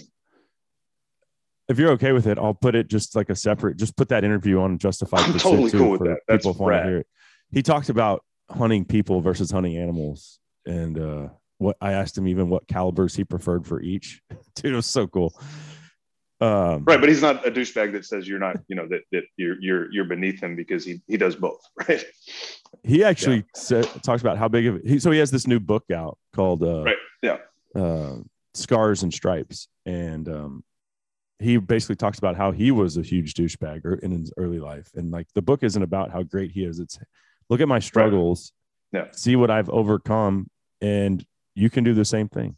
You know, it's just Right. like very uh, That transparent. dude is that dude is an amazing human being, And I you know I. I, I, I do want to read that book. Um, I've all I've listened to him on with Rogan many times. I follow him on Instagram and stuff, and uh, I, I just I love him more and more every time I get exposed to his. He's so smart, dude. Yeah. So beautifully articulate, and despite being like a fierce warrior, like you know, dude, guy's an army, uh, Green army Beret, rain, yeah, army green sniper, beret. yeah, Went into Afghanistan last year and was evacuating people. They evacuated like Voluntarily. 10,000 people. Yeah, right. Completely voluntarily. He's a champion level MMA fighter in multiple different. He was doing, he talked about it on Rogan two weeks ago. He was fighting in MMA before the UFC existed at like Indian reservations and stuff. That guy is a friggin' animal. And yet when you hear him talk, like he's this beautifully articulate, super compassionate, super smart, super thoughtful guy. I want to go. You, and- very- you and I should do this, dude. very nice. Like We should. very humble. Yeah. Yeah. Yeah. He seems like So- a fantastic human. He runs that sheepdog response. Like, uh, did y'all talk about that? uh, I So he, so. he has a couple of businesses in Austin. He has a jujitsu gym. Um, and then he has, and they're kind of interrelated, right? But he has, uh, he has a company called Sheepdog Response, which is basically like preparedness training, right? Mhm. So like you and I could go paid to go to a three day class to learn, you know, some hand to hand combat stuff, some, you know, firearms training, uh, some you know emergency medical response training, um, you know situational awareness training, all that type of stuff, right? Like his his goal is to prepare men and women across the country for uh, bad things, right? Yeah. And and and I think he believes, like you and I do, that we seem to be facing an increasing risk of bad things. So you know, here's was, uh, and I want people to listen to it, so I won't spoil anymore. But he founded a school because he was. I, I brought up the you know the woke indoctrination starting at as early as kindergarten. He goes, "Yeah, dude, that's why I started a private school." I was like, "Really? like, what Yeah? I what has this guy not done?" like nothing. Uh, there don't yeah. you can't come up with it. Like, he's done it all. Dude. He's, yeah. Yeah. that's so Um, cool, man.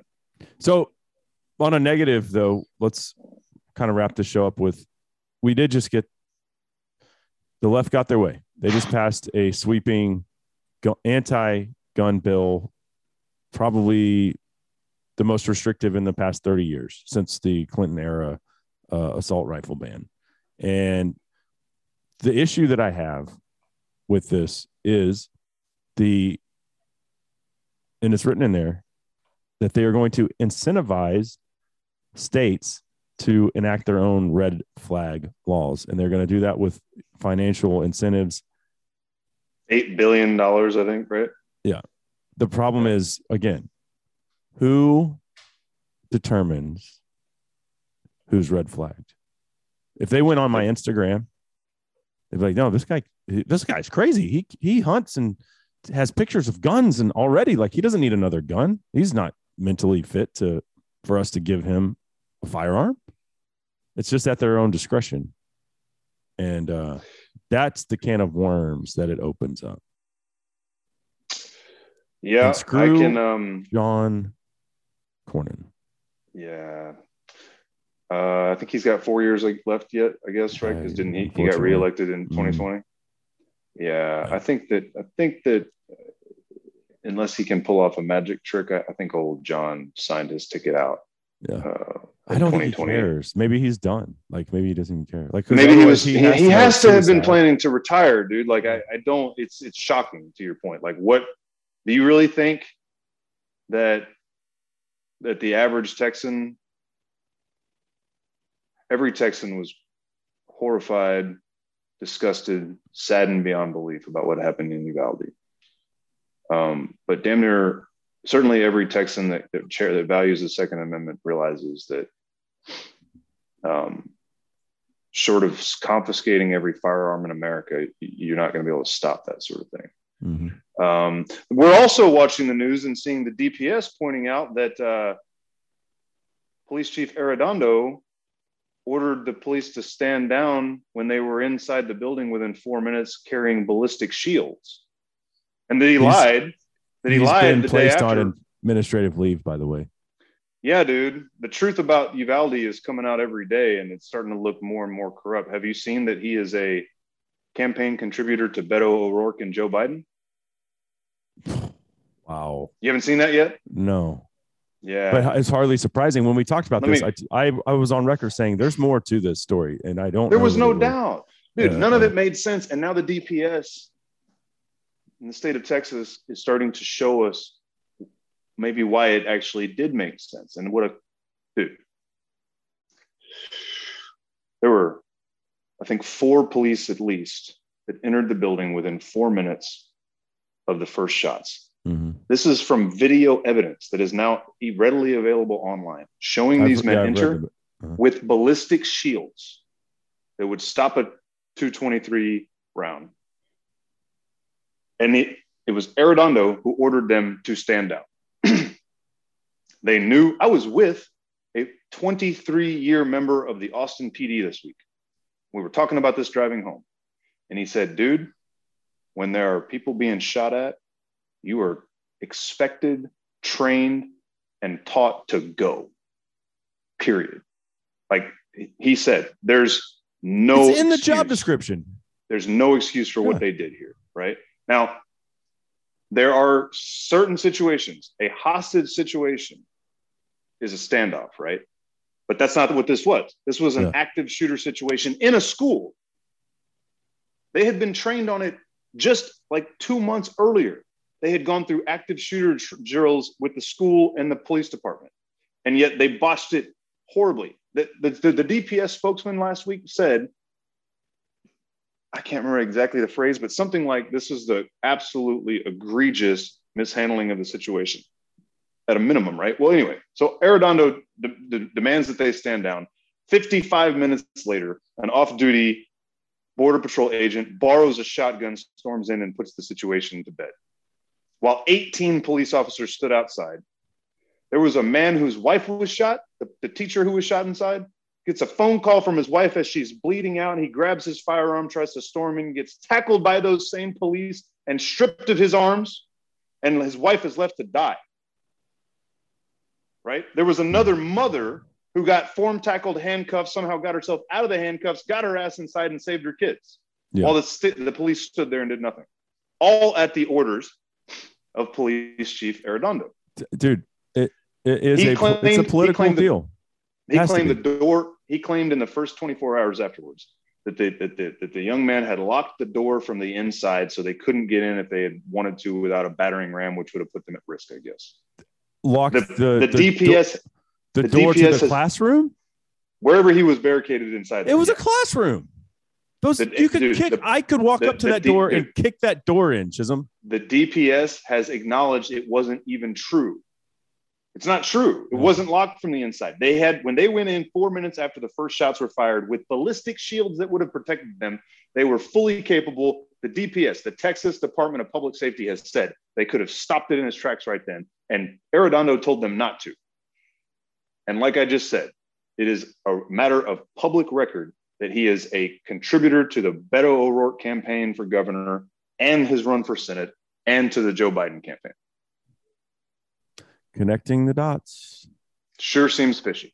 But anyway, John Cornyn seems to think that Texans want to see their, you know, the, the, the nation's Second Amendment protections eroded over that very strange, very fishy smelling, very, very spooky feeling set of set of circumstances. Um, and while we all still mourn for what happened, um, I have a feeling that between now and 2026, when he's up for reelection, a understanding of that story will have come forth that will mean that he is. I sure hope it means he's politically doomed. But getting back to the bill, I haven't read it. I don't know the full scope of it. I've heard some talk about it. If I'm not mistaken, like two thirds of the bill is all about mental health funding Yeah. right? Generally, like it. In fact, it's like 30 pages into the document before guns are even referenced, something like that. Like the whole first third is all about mental health. I had a conversation with uh, Brian Lynn of the Sportsmen's Alliance, and we were talking about this, and he brought up a good point. He's like, the mental health stuff, like, and we all agree, a lot of these crimes are committed by 18 year olds, right? Um, Mhm. And even conversations with my brother, which he wouldn't mind me saying this, like, we both agree. Sometimes 18 year olds are immature. Let's just say very immature, Yeah, make bad decisions. Um, Sometimes 21 year olds are immature too. Right. Yeah. Okay. But, Most of the time a lot of these shootings have been carried out by 18 year olds. So should an 18 year old be allowed to buy an AR? Well, my take is you you're going to send an 18 year old old off to war with that weapon. So you, how could you tell them that they can't own it as a civilian? Number one. Um, but but Brian was was he was very uh, on the mark when he said the mental health thing isn't going to stop because most of these people don't have any red flags. So you're going to try to prevent people from getting these ARs. Then you're going to subject them to a background check, which we already have. Like you can't be a felon and buy a gun. People need to realize like when you go to academy, they do a, a quick background check. Okay, this guy he, he can he's legally allowed to own a gun. Okay, blah blah blah. Uh, but an 18 year old with no nothing on the on the record can still go in and buy that gun. And so these things are still going to happen. So the mental health thing, yes, we would all like mental health to be addressed in this country, right? That's a big problem. That's not going to it's not going to affect these shootings. Because most of, what percentage of them are actually going to have a red flag, a legit one that say, no, this person's like mentally unstable. Not very many, dude. And and if they want a gun, they can still go get one. There's more guns in this country than there are people. There's 330 million people. There's way more guns than that in the United States right now. So it's like you can't put the genie back in the bottle on this thing. It's too late. Um, I don't I don't disagree, but I don't like that argument because that gives uh, Beto O'Rourke the steam to say then we should just start picking them up and melting them down. Um, I'm of two minds of the whole thing. There's one part of me that says, on its face, it's not as bad as it certainly could have been. But I'm also a firm believer in the slippery slope and the fact that the powers that be that want that want control are playing a very long game. Yeah. Right.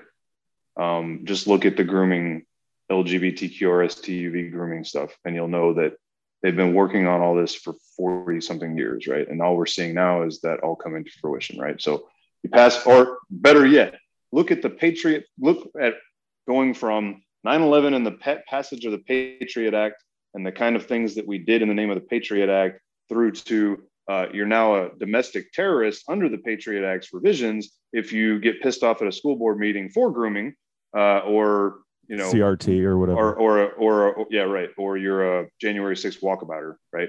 Now you're a domestic terrorist, and we can hold you without due process, right? So that's a perfect example of the last two decades of what the slippery slope is. So okay, we passed red flag laws, and we've got Elon wanting to buy Twitter and verify all the users, and you can say whatever you want on Twitter. But now we have red flag laws, which means we'll be able to find you and say, hey, you say some crazy shit, we should take your guns away.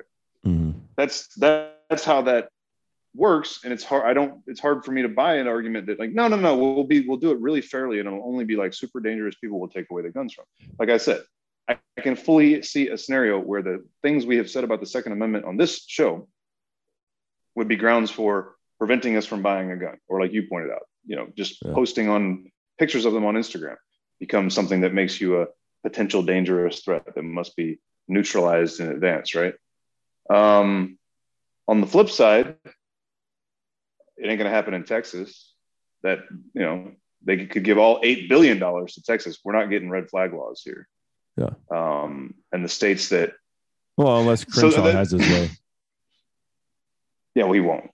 And I yeah. sure hope that the people of Katy wise the hell up and get him out and sooner rather than later. But um, the the, one of my questions on that is states were already passing red flag laws. Are there any states in the union that were not doing it because of funding? I doubt it. Right. Right. Why is the federal government stepping in and printing money in the midst of the worst inflation we've had in half a century? For well, no, we need more money for the vaccines and for the second pandemic, and now for need more money for every laws. Hand yeah. out the money, not to the people of the United States of America, dude. so, Colin Noir, Mm-hmm. Right. Col- I don't like calling him Colion because I think it. I, I love the guy. I respect the hell out of everything he's doing, but his his pseudonym is strange. His, his name is Colin. His last name's not Noir either, but that's not as odd to me as Colion. Was on with Rogan the other day, right after Uvalde, and they were talking about hardening schools from a security standpoint. Hard hardening meaning like making schools more robust against something like what happened there, a kid being able to just walk right in and shoot a bunch of kids up. And he pointed out that he was he had like been to and looked at and, and was familiar with this school somewhere. I don't even I think he couldn't even remember exactly where it was, but that had spent maybe he hadn't actually been there. He just read an article. They had spent four hundred thousand dollars for this one school to harden its security with a comprehensive security system that included like automatic closing and locking doors, like you know every inch surveilled you know these different automatic triggers bulletproof glass da da da right even little things like putting hedges in front of the window so you can't just like walk up to a window bust it out and go in right like there's lots of things that can be done $400000 yeah that kind of sounds like a lot of money and he throws that out there and, and joe goes so you're telling me we've got $40 billion to send to ukraine but we, could, we can't afford at $400,000 a piece to harden our schools and make them safer and more preventative. And they were like, oh, so how, many, how, many, how many schools are there, Jamie? Jamie, look up how many schools are there in the country? So he Googles it and he finds an estimate that there's like 197,000 schools uh-huh. total. uh, and I, I don't remember if that was just public or private or, or whatever, but and so they were like, uh, so how much is that? Oh, okay, well, so that's a lot. But they didn't stop and do the math. I wish that one of the two would have grabbed their damn phone and punched in 197,000 times 400,000. You know how much it is? I Oh, rounded it up. 200,000. I rounded it up to 200,000 schools times 400,000 is 80 billion dollars. Hmm. We spent, we just sent one, one $40 billion package to Ukraine. If you add in all the other money that we've spent on Ukraine, we're at like what, probably 60 Yeah. already just this year on just that. But you could spend close to half a million dollars on every school in the country and it would only cost 80 billion. And he pointed out, we're not talking about turning these schools into prisons. These are things you could do that wouldn't even change the visual aesthetics of the school. It Mhm. could still look like a nice, pretty, peaceful, happy place. But you know, when some jackass decides to do something atrocious, but you know, commit an atrocity, it just locks them down. $80 billion is all it would take. But instead, But, but but here's the thing, dude. instead, we need to be able to surveil American citizens and take their guns away if they say the wrong thing on the internet. That's the best way to handle it. Exactly. Yeah, exactly. But Biden's already on record as saying that he's doesn't want to harden schools. But I don't understand why. What Dude, what what Hey, American listen, that loves kids listen. doesn't want to harden is harden is such a dude, that that's the wrong adjective. You're not hardening the kids. listen, You're making it harder for someone to kill the kids. So you're not really hardening the entity. No, because all they want to do is take your guns away so that we can't stop their revolution when it comes. Listen, what I just described about Arredondo in Uvalde, right? There's Mhm. no, everybody has seen since day one that there is no effing excuse why 18 police officers stood outside tackling terrified parents who were trying to save their kids while a psycho shot them up inside. There's Right. no friggin' excuse. One man called, told them to stand down. That man is tied directly to gun control activist Democrats in this country. So you can plausibly, you know, contend. You're Did he get a phone call? Theorist. Did he get a phone call? Did they sacrifice those kids in the name of gun control? Oh, That sounds 100%, crazy. dude. That no. sounds crazy. But then you look at the point you just made and you say, why aren't we willing to spend money to harden schools? You sound like you're willing to sacrifice more kids because we could sure as hell spend that money to harden those schools a hell of a lot faster than you guys could possibly confiscate 330 million firearms in this country. Right. We could have that shit done by the end of the year. And what would that be? That would actually be like a little bit of an economic boost. I mean, it would cause Oh my gosh, could you- but at so- least we'd be spending money inside the United States of America It could be over friggin' seas. the summer right? of 2023. This this summer is already it's too late. They could they dude, they could it could be such an economic boom. Think about how much money that would put into local economies if every school in America had let's just say half a million dollars to increase amp up their security. I mean, my buddy, uh, one of my best friends works for the city of McKinney School District, McKinney ISD. And what he does every summer is um, redo air conditioning vents, redo aesthetics on schools. No, they actually just put in a thing at my kid's school uh, at, at the front to make it harder for people to enter. Uh, so And added security, and Yeah. they're they're already doing stuff like that. You could just pump that money right into those local ISDs. Oh, And but it's too easy. It's to too easy, show- Chisholm. And anybody who is listening to this show that thinks that politicians in this country are not perfectly willing to sacrifice some children to grab more power, you have not been listening to this show long enough. You have not checked out the citations we've included in the show notes, and you are asleep because you can go back to the 19 early 1960s and look up something called Operation Northwoods, where the United States Joint Chiefs of Staff wanted to shoot an American airliner out of the sky and blame it on the Cubans to give us a reason to invade Cuba. And thank God JFK said, we ain't effing doing that. You can go hmm. back to the early 1980s when the CIA selected some random dude to fly drugs into Mena, Arkansas, and then distribute those drugs all across the country, basically creating the crack cocaine epidemic that 10 years later Joseph R. Biden used as an excuse to pass the crime bill that put half a million black men in jail for drug crimes. Right? In the meantime, the drug crimes that were being that were occurring because the United States government was flying those drugs into the into the country were causing the death of tens of thousands of you know teenage boys across this country in street gang warfare right you can look at the fact that we get screamed at black lives matter. And then when you point out what about the several hundred black kids that are killing each other in the streets of chicago? They're like yeah we're not talking about those ones. We want A to take Fox away News, your uh, guns. a Fox Mr. News like analyst. dude they don't care. It's not Did just that they that? don't care. They've done these things. They have done these things. They have willingly sacrificed american citizens for power. They always have. So don't be friggin' naive. It's entirely possible that's what happened in uvalde. In fact there's no other explanation for it because those cops should have friggin' stopped it dead in its tracks four minutes after it started we said it then, and it just looks like uh, more Sadly, every day. it looks like more it's true. information comes out Yeah. go ahead what were you saying about Fox? Oh, I was just gonna say a Fox News analyst, uh, African American guy, his teenage brother got gunned down in Chicago this weekend. Nobody cares. Yep. Nobody cares. Oh, look at the fact that they're willing to rip a nine month old, you know, unborn baby limb from limb and that they cheer about it. That they cheer about it. And then you and then and then tell me seriously that you don't think that they're willing to, you know, crack a few eggs to make their gun control omelet. Uh, all right. Look at the way they talk about abortion. And then think about the fact that one man in Uvalde told almost 20 police to stand down, which allowed 18 children and two teachers to be shot dead. And if you can't connect the dots, you're hopeless. You're a non player character who's asleep. I'm not saying you have to buy it, to but you should be willing to consider it because it doesn't make any sense any other way. Go ahead.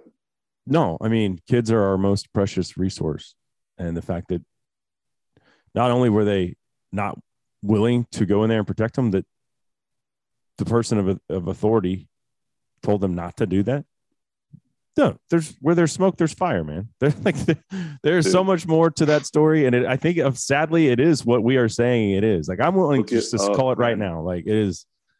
he I, and the thing is i don't think he was just like a like a donor to beto now i'm I'm not entirely sure about this And then the I next thing you see is Beto, uh, like he was there assaulting he was there like the day after Greg Abbott at a press conference. he was there the day after Yeah. i know he contributed cash because that's documented what I, I have to go back and relook up and everybody else has google too i think he's actually like a political operative of the beto campaign the one who said hell yes we're coming for your guns Yeah. that guy let 18 kids and two teachers get shot because he told his police officers to stand down. God, I, I, I sincerely pray for those, those those police. I think it was how many? Do you know how many police were on on scene? It was at least the same number as kids, right? It was like 18, I think. Yeah, there, I think I read 18 police officers were there. 20, 40? Yeah, I thought it was 18. It's just a coincidence, I guess, that it's the same number of kids that got shot. There were an equal number of police standing outside. I can't imagine to, Can't to imagine fight one 18 year old kid with an AR. How 18 armed sick. are those men today and how sick will they be for the rest of their lives that they followed that order and stood down when they could have done something Mm. Uh, all right. I'm out of gas. I know you are as well. We'll do it again. um This boy, we really is the ended first we ended on a sour note despite like smashing victories in the supreme court at the start the stories to start the day Yeah, we really did. Bring it bring it full circle don't forget that uh that the sanctity of life is now protected as is the right to carry so that's cool And also, don't forget to uh, make sure you're planning for the second pandemic because it's coming. We were talking one, one- yeah, one, one more thing on the Uvalde deal. We were talking about it on the drive home from Colorado um, because we got into a conversation about you know the the, the question in, in any believer and certainly any doubter's mind of why does terrible things like that happen if there's a loving, gracious God that's in control, right? And I think I've talked here about how you know when we say God created a perfect world, it doesn't mean that it's all sunshine and rainbows all the time because you can't appreciate the sunshine if there's not darkness, right? That's why God put the serpent in the in the garden in the first place. That's why he allowed the temptation to happen. That's why he called it the tree of good and the knowledge of good and evil, right? And that's why he gave us free will because he wants us to choose him, right? And that means that there's going to be bad things that happen. But we are taught in throughout the Bible that when these bad things happen, that God will use them for good. And so that begged the question: like, does God cause the bad things for the good, or does God know that by giving us free will and allowing evil to exist, that bad things will happen, but if you turn to Him, you can find the good? And that's what I right? God didn't let Uvalde happen. A sick psychopath kid did that he may have even been groomed to do so, but that's a bridge I'm not re- ready to go all the way down with y'all at the moment. Lots of weird stuff in terms of how quickly he was able to buy an AR 15 and a bunch of ammo online in a 48 hour period. But set that aside and move like tactically through a school, but either way. Bad thing happened. The Bible tells us something good will come of it. What could possibly come of it, right? Maybe you and I are wrong. And red flag laws will help prevent these things and will help so, save children's lives. Maybe we're completely wrong in our beliefs about how important the Second Amendment is. That's entirely possible. Time will tell. Maybe, unfortunately, the outcome is we'll learn that Arredondo was acting in bad faith because of his political connections. And maybe we'll even go as far as to find that some call came in from the FBI telling him to stand down and, and let this happen. And therefore, a number of conflicted humans with free will who are being influenced by the devil allowed this to happen. And the outcome which will be that that gets unveiled to the people of the United States. And the idea of false flag operations will go from the realm of conspiracy theories to something that requires serious reform within our government at the state, federal, and local level. That remains to be seen too. Um, but as far as the good that comes from tragedy and hardship, uh, all that has to play itself out in God's time. So uh, I We can't understand it, dude. I goes. can't pretend That's to understand it. Yeah. I think that's probably the number one thing that um, would be believers struggle with is why do bad things happen to good people? Well, if you go to the Bible, you'll find plenty of references to the corruption of, uh, you know, well, the human heart first and foremost, right? But specifically, when you combine a whole bunch of human hearts into giant bureaucratic governmental entities, um, they can be pretty oppressive and pretty evil, right? That's pretty clear uh, throughout the Bible, uh, all the way Mhm. through the Gospels. So, um, if our hunch about this tragedy is accurate, um, the debauchery and the uh, the callousness of the of the United States government, uh, and again, even potentially state and local governments, um, would be on full display. And again, uh, we are told for thousands of years that that's pretty much exactly what you can expect from a government hmm right? Anybody who thinks your government is a benevolent force for good, uh, just should just Not like crack really. open a crack open a history book, spend a little bit of time on Google. You'll find out that's not true, real quick, and that includes our own government. Oh, yeah. Now I'm done. Never more so than today, unfortunately. Um, all right. Well, that's going to do it for episode 83 of Justified Pursuit. For Chisholm Cook, I'm Cable Smith, and uh, we'll see you guys next time. Sam Alito, you're my hero.